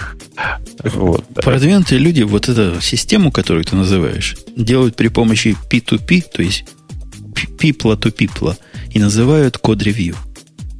Не, ну что ты. Приходишь и говоришь, ты что ж написал тут такое? Где твои отступы? От, отступы, отступы, я понял тебя. Отступы, они же отступы. Давайте немножко понизим градус гиковости, потому что статью, которую я нашел на, на одном бложике, я ее читал и долго не понимал, собственно, для кого эта статья. Потом напрягся и понял, да это же для PHP-программистов. Э, да, да, да. Нет, я, я понимаю, о какой статье ты говоришь. Женя просто такими намеками нам все, все больше намеками как-то. Э, там действительно есть статья, как его зовут? Тисон, да? Я уже не помню. Я угу. помню этого чувака. Да. Э, про мемкэш. Про то, как устроен мемкэш изнутри, так сказать. Статья любопытная. Там, несмотря на сильное упрощение, которое он явно пытается произвести для того, чтобы понял всякие, всякие встречные на улице, есть там любопытный момент. Предлагаю обсудить. Я только не понимаю, зачем PHP-программисту это понимать. А, чтобы он был И менее PHP-программистом. Но там есть не, некоторые моменты, которые он явно, вот, например, первый пункт, он говорит Big O. И под этим он рассказывает, что скорость доступа к кэшу равняется O1, ну, O в скобочках 1. Как это произносится? O, O1 это по-русски, как говорят. Так и говорится, от единицы. От единицы. И он тут в целом абзаце объясняет, что что такое, почему это хорошо. Я думаю, мы свою аудиторию за дураков не считаем, объяснять им не будем это дело. Пусть, просто пусть знают, что в мемкэше О1, и они молодцы. А вот по, помощи, э, по, по поводу... Подожди, L... стой. Да. Да, да, подожди, стой. По, по поводу LRU ты еще успеешь сказать. Там идея О от единицы сама по себе, она очень простая. Простите, объясняю для, для дебилов. Это означает, что время, за которое вы, э, узна, вы получите ответ, оно типа, даже не так, время, за которое вы получите результат, максимально предсказуемо. Значит, что оно предсказывает, что О от единицы означает, что вы получаете точно за конкретную единицу времени. Как? Оно, Похоже на правду? Ну да, оно не является какой-то сложной функцией от данных или от ключа, или от чего угодно, более или менее предсказуемо. Но опять надо понимать, нет, это не означает, что каждый доступ будет одну миллисекунду или там 100 наносекунд занимать. Плюс-минус. Но не будет сложных зависимостей, которые именно по данным завязаны или по ключам. В этом ну, конкретном ну, это, случае. Да, это, это на самом деле довольно интересно по себе, само по себе, потому что, ну, как бы это, из этого делается вывод, что вообще это не хэш. Понимаешь, да? Ну да. Ну, по большому-то счету. LRU алгоритм, я даже не знал, что это так называется. Всю жизнь пользую, не знал, что это так называется. Ты знал, Бобук? Наверное, а нет. А что это? Ну, как расшифровывается? Нет, вот давай, вот давай. Ну, это list recently, list recently used, я пытаюсь по-русски это сказать. Тот, который позже всего меньше использовался. Всего, нет, меньше всего использован в последнее время. Ну, типа с точки зрения, с точки зрения а же всего использовался. Мемкэш это означает позже всего использовался. Нет, раньше. Ну, там просто... Смотри, с какой стороны считать, да. Вот-вот-вот. С, с точки, если смотреть с точки зрения очистителя, то позже всего позже, с, с момента от Если от, смотреть с точки зрения времени, у него время использования минимально. Ну, Семен ну. Семенович, время, оно может и вперед идти, и назад. У нас у программиста время и назад идет. Так вот, если, давайте, если разница дельта во времени большая, то это будет больше всего, да? Время. Разница во времени дельта самая большая. Да, Бобук. Давайте что? Да, да, давайте просто, ну, как бы для нормальных-то людей и, и для нормальных людей и PHP-программистов, э, что, впрочем, в большинстве случаев примерно одно под множество людей, тех, те, те люди, которые не программируют и пишут на PHP, да? Ой, как я сейчас всех, как я чувствую, опять начнется э, шоу в комментариях. Так вот, э, нужно просто объяснить. Дело в том, что мемкэш, он как работает? Вы его запускаете, в конфиге говорите, что у тебя под кэш, там, не знаю, 512 мегабайт, он запускается, откушивает эти 512 мегабайт, э, и, ну, и все, собственно, и превращается в анонимный такой, в беспроглядный кэшер, так сказать. Черный бокс, и, о котором да. PHP-программисты потом не думают. И нужно понимать хорошо, что мемкэш это именно, это не storage, это именно кэш. Э, в чем разница? Разница в том, что если в storage данные, все данные, которые вы туда положили, хранятся, то в кэше все немножко по-другому, и э, если под, э, там, грубо говоря, под новые данные, если вдруг не хватает этих 512 мегабайт, то какая-то часть старых данных выкидывается. Это все. Да, вопрос, какую часть данных выкидывать, и они это гордо называют LRU алгоритмом, то есть выкидывают ту часть данных, которая использовалась, ну, Давно, давнее всего. Давно, давнее да, всего. Дольше всего не использовал. Дольше всего. Хотя, хотя это тоже сильное упрощение, но вот идея, которую они тут пытаются объяснить, будем убирать прежде всего то, что к чему долго не обращались. А обращение именно по времени. То есть они хранят ассоциированное время доступа э, к этому определенному скажем так, сегменту или какая-то определенная записи. И, и вот по этим временам знают, что чистить. Ну, это один из алгоритмов кэша и, наверное, вполне адекватный для кэша общего назначения. Я даже спорить не буду, но далеко не единственный. Ну, по крайней мере, для самого частого паттерна использования вот мемкэша, если кто не знает, мемкэш чаще всего используется, простите, как э, кэш для результатов SQL-запроса так, так сложилось по историческим причинам. Э, так вот, для этого паттерна использования это, конечно, просто оптимальная метода. Потому что те запросы, которые часто, часто задаются, и результаты которых ну, там, достаточно стабильны, их забирают прямо из кэша постоянно. Редкие запросы, ну окей, вылетят они из кэша, ничего страшного. Вот ты правильно, кстати, намекал вначале, я как-то эту тему упустил немножко, твой намек, о том, что кэш это не storage. В отличие от сториджа, у кэша есть понятие попал или не попал. Представь сторож, который не попал. Ты запрашиваешь, говорит, опаньки, не попал. Ну, любой мужчина знает эту ситуацию, что тут поделать. Маруся? Да. Да. Любой знает. Маруся уже привыкла не, не, реагировать, не реагировать на мои шовинистические шутки, поэтому все в порядке. Да нет, мне тяжело вас сейчас воспринимать просто. Вторая, нет, это как раз для простых людей, Марусь. Ты должна все ага. это понимать до этого момента. То есть ты про ты же, ты же на питоне прекрасно пишешь. В волшебном просто, восхитительно. Вторая часть, которую они пытаются объяснить, довольно многословно, хотя можно было бы проще, на мой взгляд, но явно для PHP-программистов, о том, что у мемкэша, вы не поверите, есть свой собственный memory аллокатор. Так и хочется сказать, да ладно. Это точно. Говорят, мне нравится фраза, с которой это все называет. Начинается объяснение, что вообще-то это, в общем, outside the reach для большинства PHP-программистов. Точнее выразиться было просто невозможно, наверное. Но вот для Маруси. Марусь это... Ты представляешь, что, что такое малок, да? Малок. M-A-L-O-O-C. Я, кстати, да. простите, прежде чем, да, прежде чем Маруся ответит, я хочу, знаете, у меня внезапная мысль вдруг возникла. Я уверен, что каждый второй нормальный программист хоть раз в своей жизни писал малок. Жень, ты писал? Ну, так они, не, не то, что малок, я полную систему писал с... Ну, ну это понятно. Даже с гарбич коллектором там, со своим собственным. Конечно, и, и я писал. Надо сказать, что как бы не сказать, чтобы очень успешно, но писал, конечно. Маручка, ты писала когда-нибудь малок? Не знаю. Она из да молодого поколения. Видимо, молодое видимо, поколение нет. даже это слово не знает. Да, да. И игры я уверен, что не писал, правда же? Mm. Грей в Eclipse только на Java пишет, там Я знал только старое поколение, что видимо, не помню. Он, он тоже не помнит. Смотрите, я точно угадал. Каждый второй писал. Точно, каждый второй. Так вот, мало да. это... А каждый второй, начиная со второго, писал на PHP, это да? Что-то для работы с памятью, да? Ну, это аллокатор. Ну, allocation, да. если расшифровывать. Это аллокатор памяти, который работает как, как работает. И для мемкэша, так как он работает, не особо подходит.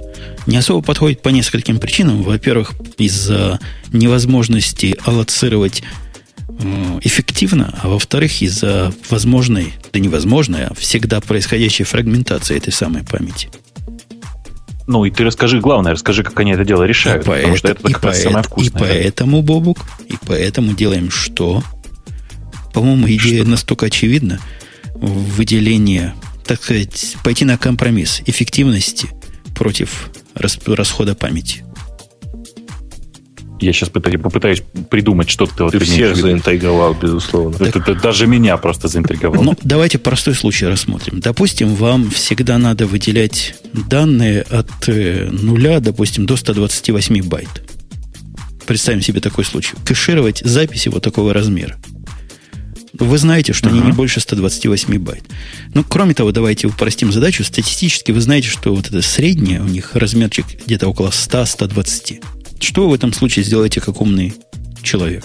Вы выйдете сразу кусок, который будет максимальный размер записи, 128 в нашем случае, умножить на какое-то количество, ну, которое вы назовете, условно говоря, страницей.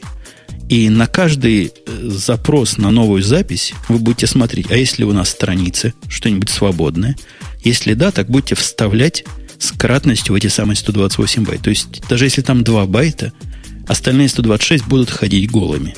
Зато у вас predictable поведение памяти, у вас predictable доступ к этой памяти, вам просто найти, где это находится, и вы избегаете всякой фрагментации. То есть перезаписать в то место всегда можно, потому что вы заняли с гаком. Если не влазит в, этот самый, в эту самую страницу, выделяете еще одну страницу загодя, и вот вам еще куча этих самых по 128 байт. Ну, собственно, так работает большинство дисковых подсистем, если что. По точно той же самой схеме и по точно той же самой причине. Да, а поскольку в реальной жизни размер того, что вы хотите кэше хранить, разный бывает, поэтому имеет смысл создать страницы, в которых кусочки разного размера. У них есть фактор 1.25 по умолчанию, то есть и начинается с 80 байт. Самая маленькая, маленький, они называют это slab класс. У них chunk и размером 80 байт, потом умножить на 1.25, идет, идет, идет, пока до мегабайта не дойдет. По-моему, самая большая страница у них, самый большой chunk у них 1 мегабайт, то есть в страницу, которая тоже 1 мегабайт. Маруся, сколько влезет чанков? Ответ один. Один. Молодец. Ты хоть бы и в чатик подсказывал, что ли? Ну ты что? Ну, Маручка да, просто сегодня тормозит. Маручка пришла для после шоу специально, мне кажется. Возможно. Свопится, если уж поддерживать контекст. И от этого происходит интересная проблема. Бобок, мы понимаем, какая интересная проблема? L, LRU алгоритм работает вместе с этими самыми чанками в, в связке. То ну, есть конечно. он убирает не просто самое старое, а самое старое подходящем чанке. Самый старый подходящий чанк. Почему? Самый старый под, э, чанк подходящего, да, самый, ча, самый, самый старый чанк подходящего слабо. Ага. Да, это в том случае, если оно, конечно, не может э, выделить новую страницу, если вы уже все Блин, страницы слушайте, заняли. А вот давайте порусофильствуем немножко. Она выкидывает самый старый кусок, э, нет, это самый старый кусок из подходящего, из подходящей плитки. О, как? Правильно. Слэб это же плитка. Правильно. Да? И да. в вырожденном случае, который зачем-то автор тут приводит, я не знаю, что он хотел этим сказать, и чего должны были PHP-программисты понять, что если у вас целый день были э, распределялись чанки, страницы с чанками 128 байт, и вдруг 1 мегабайт понадобился, и осталось место на одну страницу, то когда вы выделяете в еще одну страницу в мегабайт, то вот эта первая страница уничтожится. Ну, то есть ну, уйдет. уйдет. Будет, будет мисс на нее. После этого автор утверждает, что если вы поняли вот эту мысль, то вы поняли, как работают чанки и слабые. Ну, что, действительно, просто не самый очевидный момент, и он его просто попытался разжевать. Действительно, мне кажется, понятная, понятная история. Мне, мне это на самом деле гораздо интересно было бы, как PHP-программисту, понять, как же организовано, э, организован доступ, э, грубо говоря, как, как получается поиск по ключу. Понимаешь, да? Э, то, что они называют consistent hashing.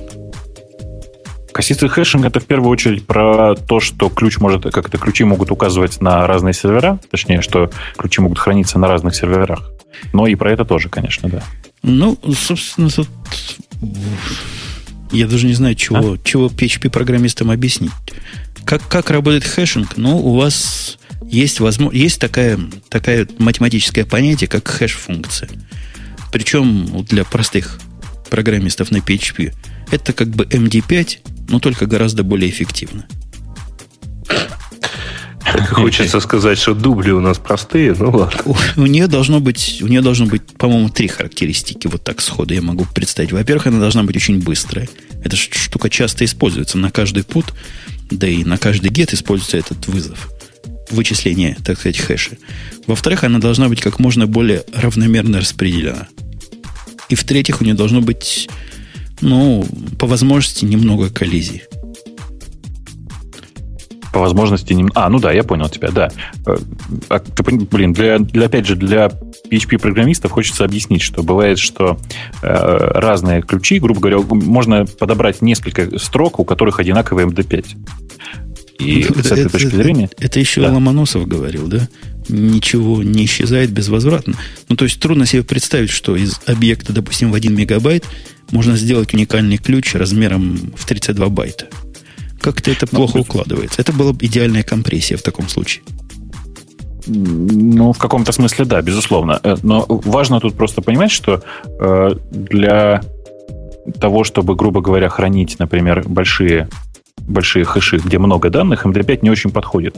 Потому что довольно, больш, довольно велика вероятность, что хэши у этих ключей совпадут, вот эти MD5 у ключей совпадут, и значит один, один перезапишет другой. И в результате вместо, не знаю, select, select звездочка from users вам будут возвращаться данные, э, я не знаю, что придумать. Жень, придумай что-нибудь. Звездочка Марина. Отлично. Ну, вообще, тему, тему к коллизии они тут вообще не рассматривают, видимо, считают слишком сложной. И как оно решается в, в memcache, тоже не рассматривают. Поэтому мы тоже промолчим, не будем PHP-программистам голову морочить.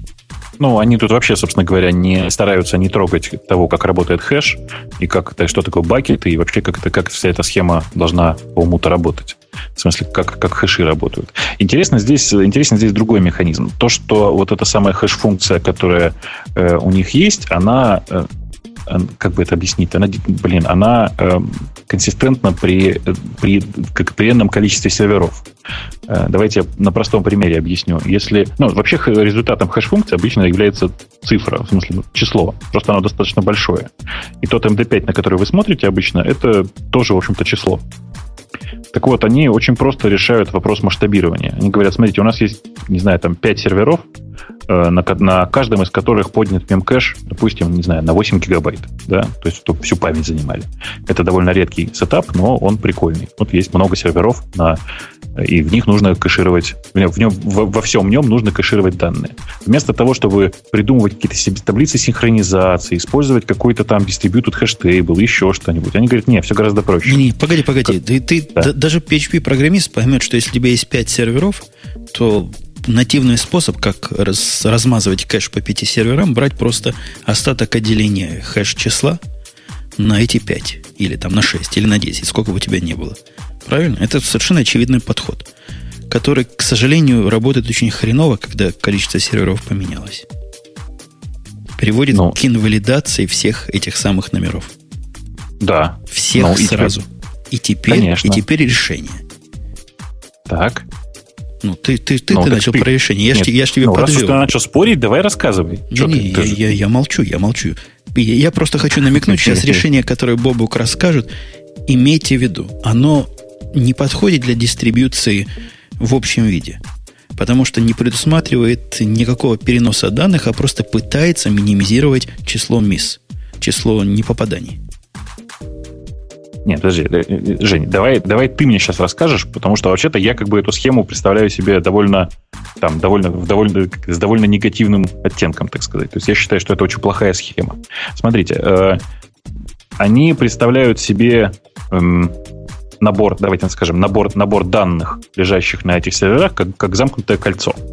Точнее, на самом деле, это автор представляет как замкнутое кольцо для простоты объяснения. Э, и, собственно говоря, хэш, который получается, он, собственно, и находится где-то на этом кольце, условно говоря. Это число, находящееся где-то на этом кольце.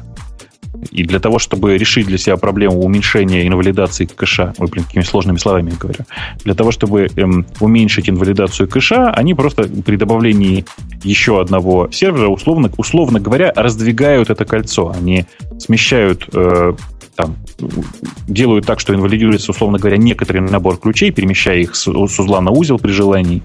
И получается так, что в этом кольце появляется еще один набор точек. А мне кажется, они вот. даже не инвалидируют их. Я, я не знаю, как ну, Memcache да. устроен, но мне кажется, оно просто инвалидируется само по LRU алгоритму со временем. А то, что у тебя в кэше есть, ну, есть, так забудь об этом. Те, которые теперь не совпадают с сервером, я имею в виду ключи. Они, конечно, не выкидывают э, ключи, которые не совпадают с сервером. То есть э, они, конечно же, остаются в кэше по, многим причинам. Например, э, потому что э, факт того, что появился новый сервер, доходит до всех машин неравномерно, до всех потребителей этого дела неравномерно. И эта схема позволяет продолжить старым машинам работать с, по, ну, отвечать по старым ключам, как вы понимаете. То, что в этой схеме нет никакого дублирования, конечно же, просто ужасно, потому что э, действительно в, схеме, где есть там 5 серверов с мемкэшом, один из них или два из них падает, и вы получаете деградацию, э, точнее, увеличение миссов на 20-40%. А у них на самом деле нет дублирования? Потому что да в нет, эту схему зачем? дублирование прикрутить легко можно. Ну, ну я, я честно хочу сказать, что я ни разу не видел конфигурацию с дублированием. Возможно, оно есть. Насколько я знаю, нет. Ну, то, что, о чем Бобок умолчал, видимо, он слишком хорошо думает о PHP-программистах, о том, что позиции серверов на вот, этой, на вот этом кольце распределения, кольце попадания и генерируются, собственно говоря, случайно. Но важно понять, что генерируется фиксированное количество точек. То есть, если, если вы решили, что у вас... Я не знаю, как этот параметр называется, сколько этих точек будет на кольце. И решили, что у вас 128, а всего 10 серверов, или там для простоты 8 серверов, то будет у вас именно 128 точек, и сервера будут повторяться, будут стоять в случайных местах. Ну, да, конечно. То есть а добавление... что тебя в этом смущает? Нет, это просто неочевидный такой факт. Добавление нового сервера, число точек, ну, в принципе, может и увеличить если уж очень хочется. Но, как правило, оно постоянно, насколько я понимаю. Да, да, оно, оно в общем, постоянно. С другой стороны, это позволяет, э, ну, практически линейно масштабироваться, как ты понимаешь. Да, есть... совершенно. И чем больше этих точек, тем более тем дешевле добавление или замена сервера. Или изменение в общем случае конфигурации. Ну, оно не идеально. Все, конечно, не идеально, но по сравнению с э, с э, остатком отделения эта схема, конечно, выигрывает в миллионы миллиардов раз. Ну, безусловно, хотя я бы во, многом, во многих случаях остановился на остатке отделения, потому что, ну, черт с ней, с валидацией кэша. Знаешь, его прогреть можно, этот кэш перед стартом. Не, ну можно, можно вариацию остатка отделения использовать, когда у тебя элементов больше, чем остаток отделения. То есть, если у тебя всего, например, 4 сервера, а ты предполагаешь, что максимум будет 16, ну, ты понимаешь, о чем я говорю. Да-да-да, да, да. Нет, это, это, эта схема вообще сама по себе очень понятная. Просто единственная проблема э, с остатком отделения заключается в сложности конфигурирования всего этого хозяйства, потом всего этого, так сказать, кластера. Э, хочется при этом заметить, что замены мемкэшу до сих пор толком нет. То есть изначально редис, который, который, на который многие смотрят, был заменой для мемкэша. Он тоже работал только в памяти, у него были чуть, чуть более сложные value можно было хранить, то есть там value э, с самого начала можно было с этой хранить.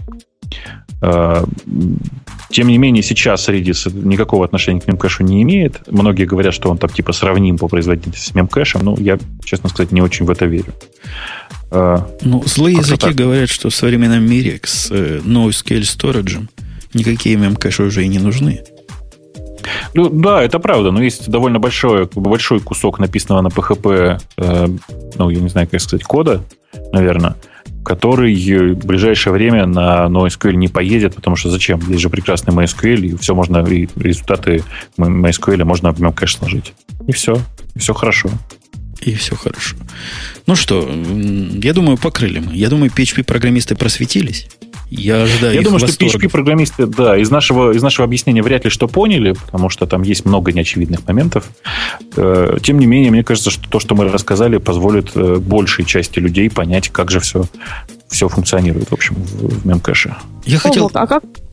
Да? да, Марусь, я как раз тебя хотел спросить. Много ли ты восприняла из нашего рассказа?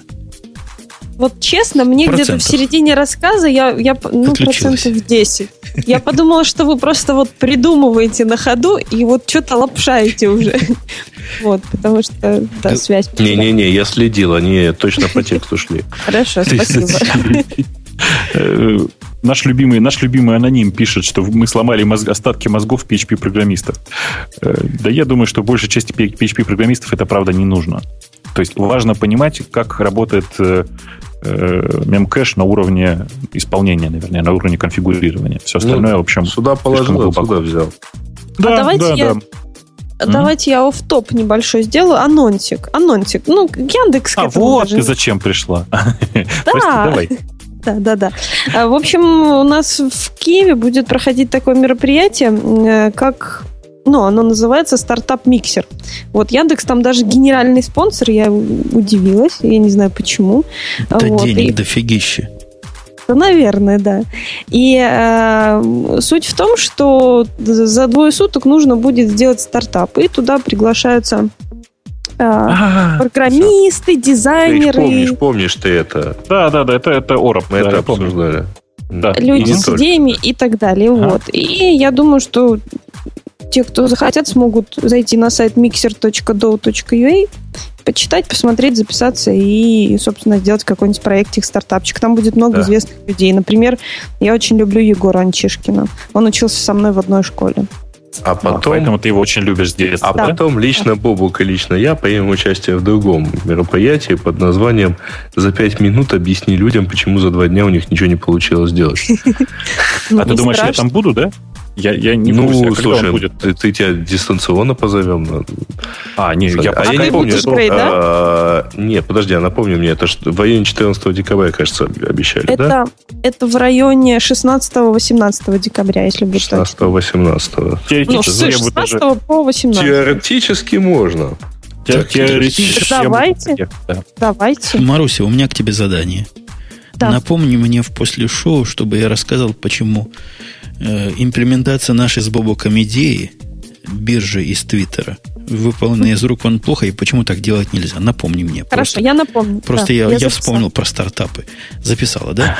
А у нас... Подожди, вот... подожди. Э, Маринка, можно еще раз адрес? Адрес. Миксер через букву X. Так. Точка. Доу. D-O-U. Точка UA. Ага. А что такое доу?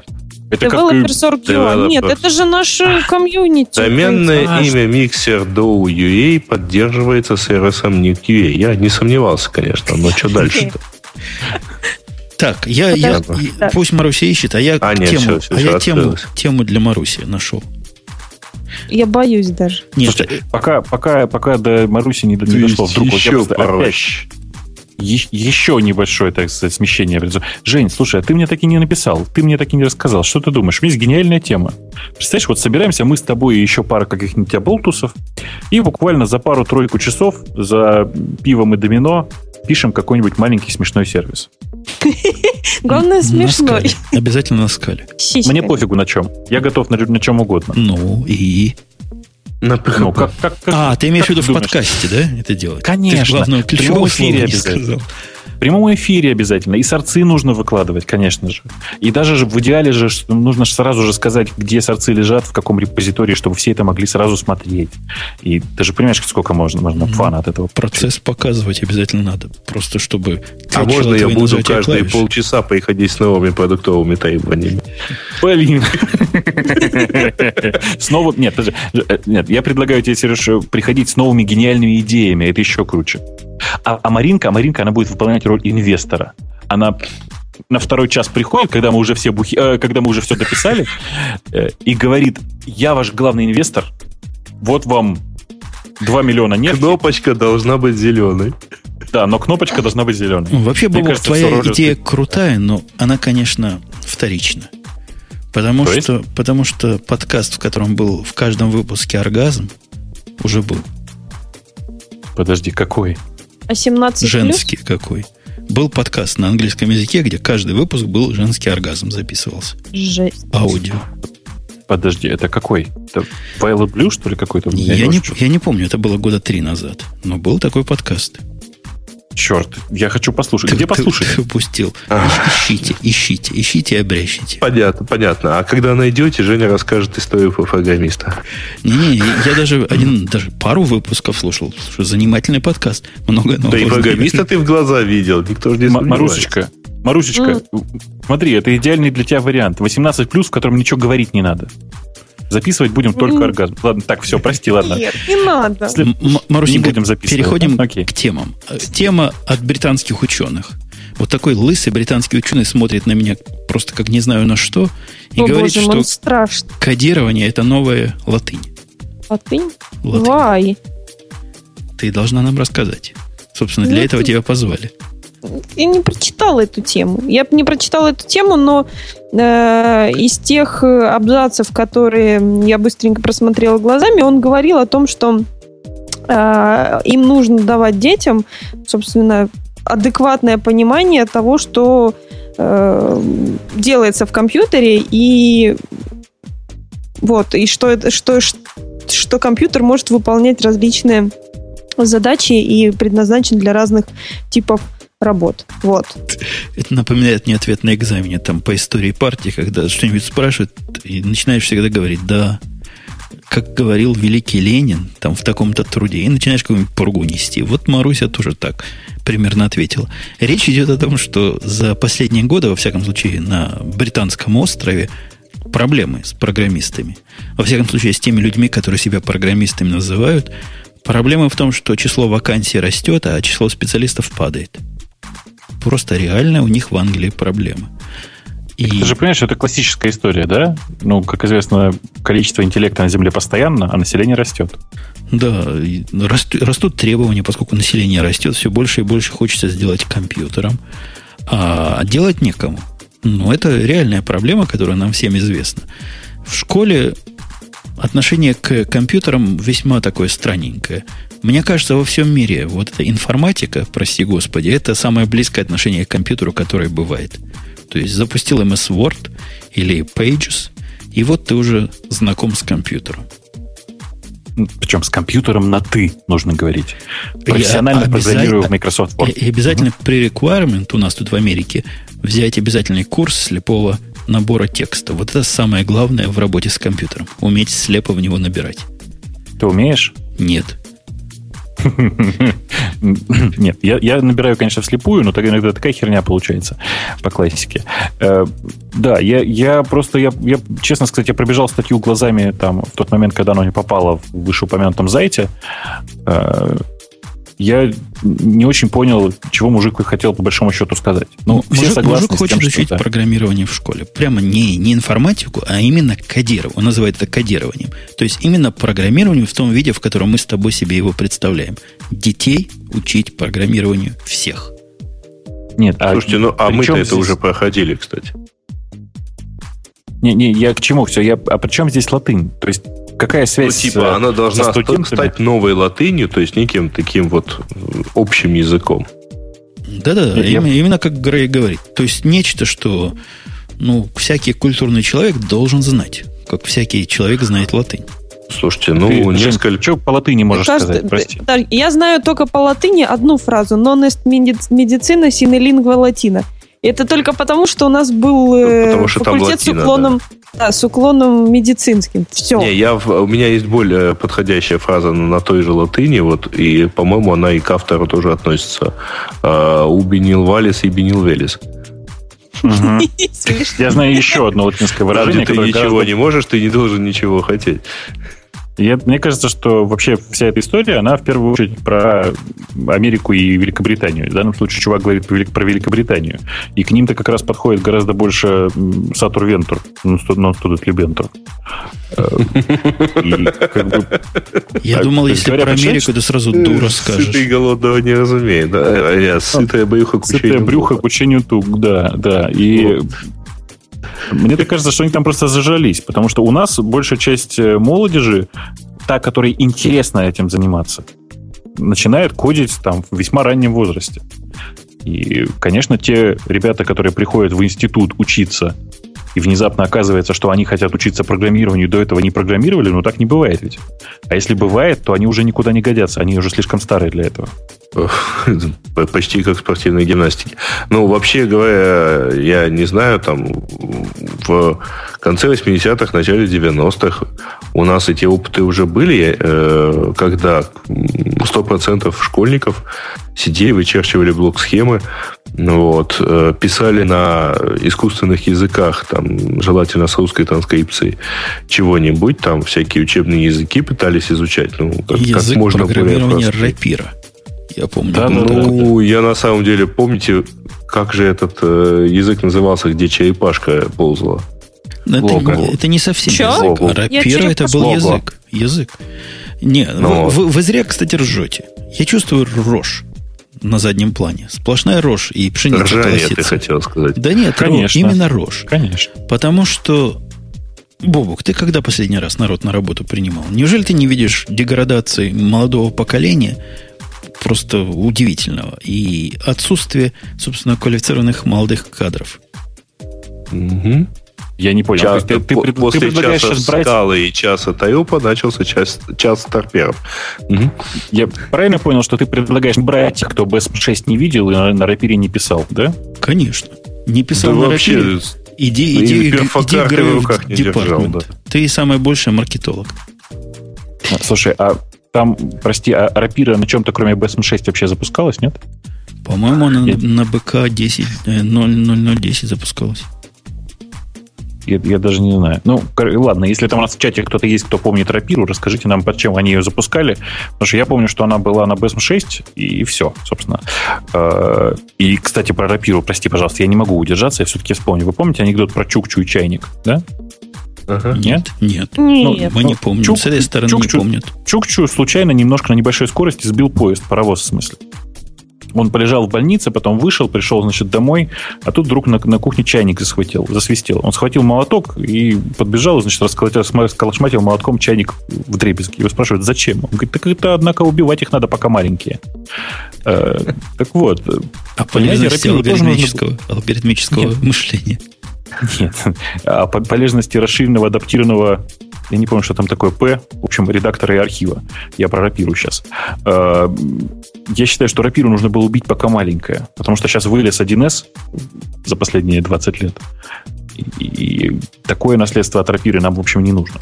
Нет, если, если серьезно говорить, то, конечно же, я вижу деградацию э, среднего уровня про подготовки программистов, но это же про другое, Женя. Это про то, что программистом стал каждый там, каждый десятый. Раньше это было высокое искусство, а сейчас, понимаешь, производили маляров. Но да даже надо маляров забывать. не хватает. Хотя бы, ладно, Конечно. маляры, но стен больше, чем они могут раскрасить. Э, нам подсказывает, там, что рапира была на Агате, причем под, под, подсказывает чувак с ником Spider84. Я уверен, что в 84 году, при 84 годе рождения вряд ли он застал Агат. Но это, в общем, не важно. Э, я, я, я вот что считаю. Я считаю, что, э, да, действительно, стен очень много, и маляров на всех не хватает, и неплохо бы маляров производить, но недостаток ощущается в первую очередь не в малярах, а как раз в тех самых, типа, там, художниках. Понимаешь?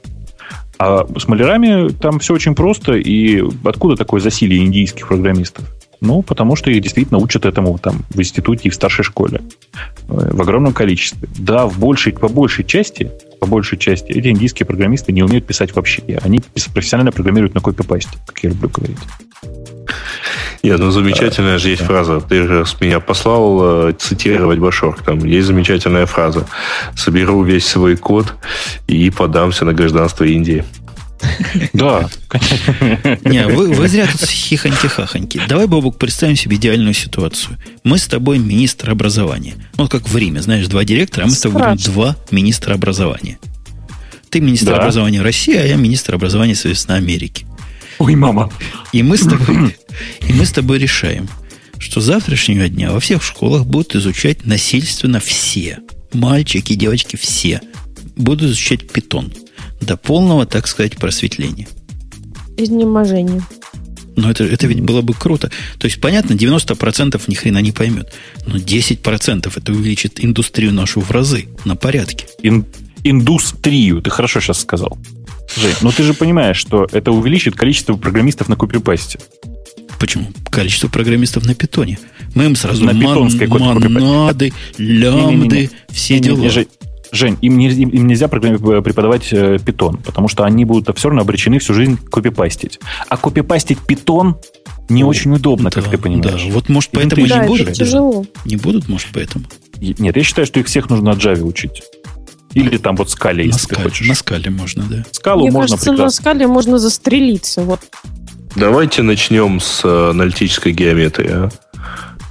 Я считаю, что дело не в этом. Я считаю, что главная проблема современного обучения вообще в другом. В том, что учат кучу ненужного и не учат кучу нужного. Простите.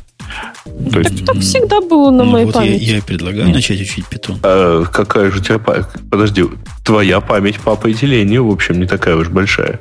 Девичья. Ну, что... ну да и, и что? молодая еще. И что? О, я что, училась в школе, в институте, в конце концов. Слушайте, вы, вы, простите, я вас перебью на секундочку. Вот, а вы скажите, э, это только у меня сейчас, я как слышали перед этим, вот там три минуты назад сказал, ой, мама, и чуть не упал с, со стула. Понимаете, там на Википедии сменилось, сменилось лицо, которое выпрашивает у меня денег. Программист их главный волосатый, да? Еще а более жалкое стало. Программист. Да, на самом а деле... Вот и нет. А, а кто? Сходите, посмотрите. Что теперь-то, а? Ну, сходите, у нас в чате есть много ссылок. Сходите, Ой, посмотрите. Господи, боже мой. Вот, вот, и ты тоже, видишь? Магду. Ага. Что ты хочешь сказать, его в школе учили программировать на питоне, судя по лицу? Нет, его? Это, Тебя показывает это, программист. Это она. Ах, Автор даже 9 Wikipedia articles. А? Какой кошмар, а? Нет, тут у меня, я в Твиттере видел э, призыв, э, нельзя ли показать там глаза, э, вот очень хочется посмотреть в глаза главному верстальщику Википедии. Вот.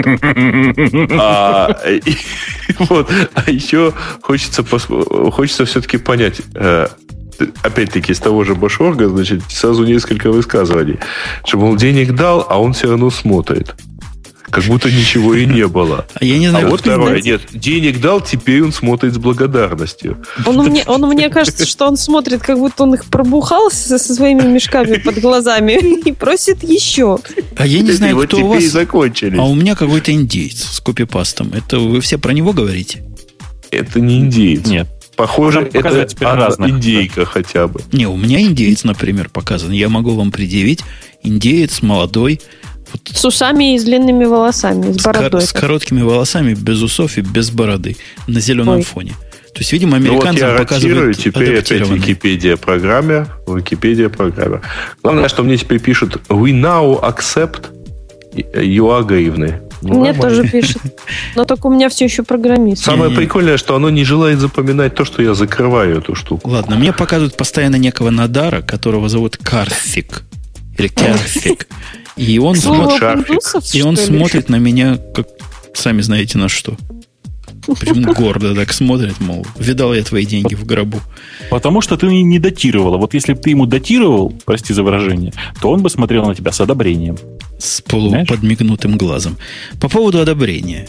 Вы помните, господа и дамы, где-то год назад, когда вся эта история с Дженкинсом и Хадсоном, весь этот скандал произошел, мы тут предрекали – и мы оказались правы. Я не могу себя и тебя, Бобук, не похвалить. Ну? Ну, я паузу как, держу, чтобы ты сказал, мы были правы. Они нарисовали а, yes, две да, кривульки. Yes, Дженкинс молодец, две, Хадсон фуфло. Две кривульки. Во-первых, они посчитали, я думаю, те, которые считали со стороны Хадсона, прослезились, что 85% хадсоновских пользователей переползло за это время на Jenkins. То есть прошел год, 85%. Кроме того, даже без, без учета вот этого роста, кривая адаптации, то есть использование Дженкинса на предприятиях росла ну, практически линейно. А кривулька Хадсона такая, что лучше не показывать стагнация. Но она тоже линейна. Она, Жень, она тоже и та, и другая линейна. Но одна под углом 45 градусов, другая горизонтальной плоскости. 5. Другая 5 градусов. 5. Все-таки, давай, они все-таки тоже растут, просто очень медленно. Ну да, это очевидная история. Что, когда в проекте Jenkins все делалось для людей, это сразу стало заметно. А я, кстати говоря, Хадсону благодарен. Вот именно Хадсону, не Дженкинсу. Хадсону за то, что он вот так хамски поступил, он меня толкнул пойти на другие системы, я пошел на Team City. Ну, это тоже хорошо. Там же ведь в этом графике совершенно непонятно, сколько людей отвалилось на другие системы. Да, но мы с тобой отвалили. Или ты никогда не был на Хадсоне? Я никогда не был на Хадсоне. У меня там ребята пользовались Хадсоном, но у нас тоже в основном TeamCity сейчас. Не, TeamCity рулит. Нам надо как-то... Я уже предлагал кого-то позвать из TeamCity и полюбить его. Маруся, придешь? Будем все вместе любить. Конечно, приду потому что я их, я их просто нежно люблю. Вот я на днях прикрутил Джакоко к Team City. Ну, ты, Марусь, знаешь, что такое Джакоко, да? Ну, кто же не знает. Кто же не знает старушку Джакоко. Это как има, только лучше. То есть, если има уже не работает с Java 7, ну, ты понимаешь, да, как има будет работать Java 7, она делает инструментацию кода и не поддерживается уже 550 миллионов лет. Вот а, именно. А Джакоко это умеет делать, но Steam City про Джакоко не знает решительно ничего. Но при помощи кастомных артефактов и добавления своего собственного таба просто как будто бы там всегда было. Молодцы. А в чем, а в чем преимущество, простите, Джакакота? В том, что... Кто Джакако не знает, это Java Code Coverage Library, да? Или как-то она так называется? Я даже не знаю, как оно расшифровывается. Первое преимущество, оно работает с Java 7. Я понял. Второе преимущество, оно умеет рассчитывать покрытие по бранчам. Но не по бранчам, в смысле системы контроля ревизии, а по бранчам выполнения кода. То есть uh-huh. по отдельности, по каждому бранчу считает, у тебя в этом бранче такое-то покрытие, в этом такое-то. Полезный, полезный совершенно параметр. Иногда заставляет ну, взглянуть да. по-новому на твое 90% покрытие. Ну, э, вот это, кстати, действительно очень интересно, когда ты видишь, грубо говоря, в каком бранче твоего кода э, больше всего тестов, а что самое меньше всего тестов. Да-да, вот именно где нету тестов. Бывает... Оказывается, бранчи, в которых вообще никогда не заходят. Ну, как-то это немножко все-таки, да, все-таки это пугает. Но, тем не менее, я, кстати, на Java не смотрел, но, может быть, потому что я на Java почти не пишу. То есть я, опять же, на Java в последнее время писал в основном Hello World, условно говоря. Ну, то есть такие, знаешь, в Перле и в всяких скриптовых языках одно время был очень популярный термин one-liner. Ну, типа то, что пишется в одну строчку. Для Java это, я не знаю, one-pager, наверное, все-таки, да? В лучшем случае, one классер. Вообще, с точки зрения TeamCity, я еще одну совершенно замечательную. Я даже думаю, труд по этому поводу написать такое руководство перехода на новую версию Java при помощи TeamCity.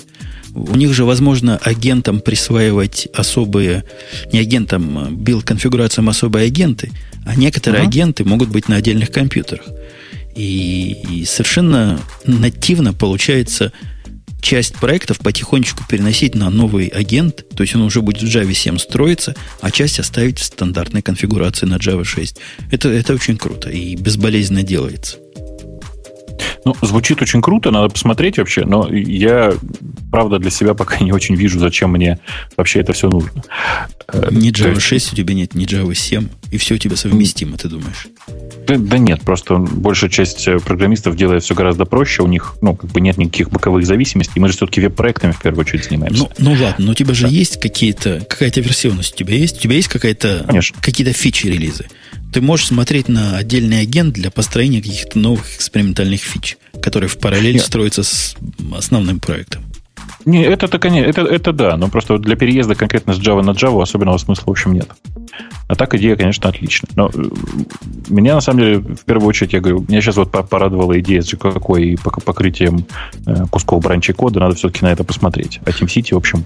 Посмотреть. Джакако, кстати, совершенно очевидно более современная система, то есть даже когда начинаешь с ней общаться и писать, э, ну, я не знаю, в чем вы пишете, в Ванте, например, эти самые таргеты, ты понимаешь, насколько ушла цивилизация с момента имя. То есть, насколько в Джакоко это проще сделать, насколько я мучился в имя в свое время и копал, копал сорцы, чтобы понять, что же я делаю не так.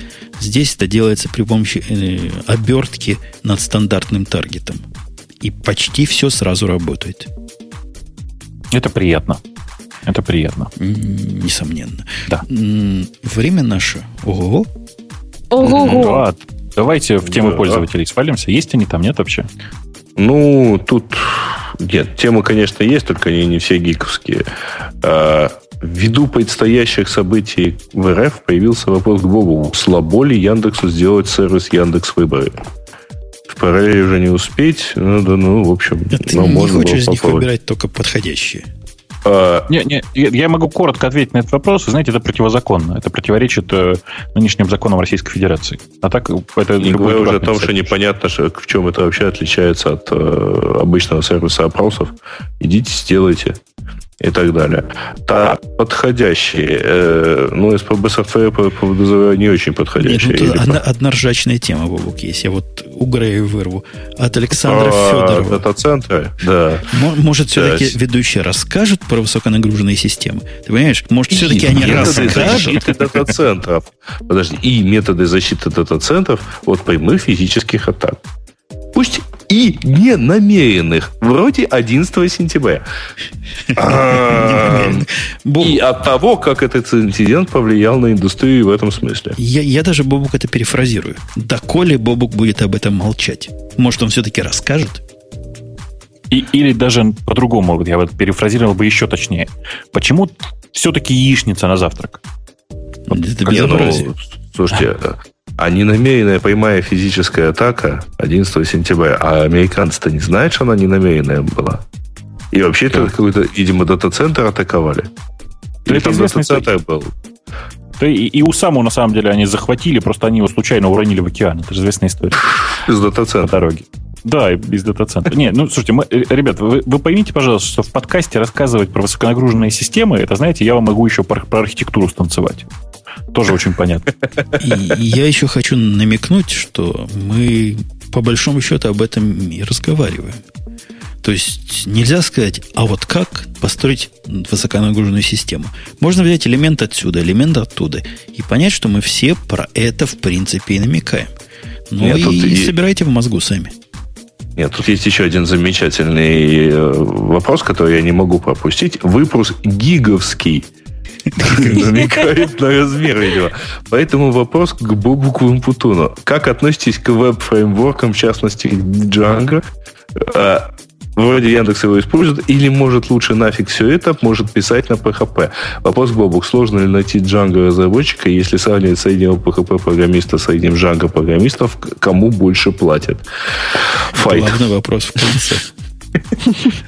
Я, как, идея понятна.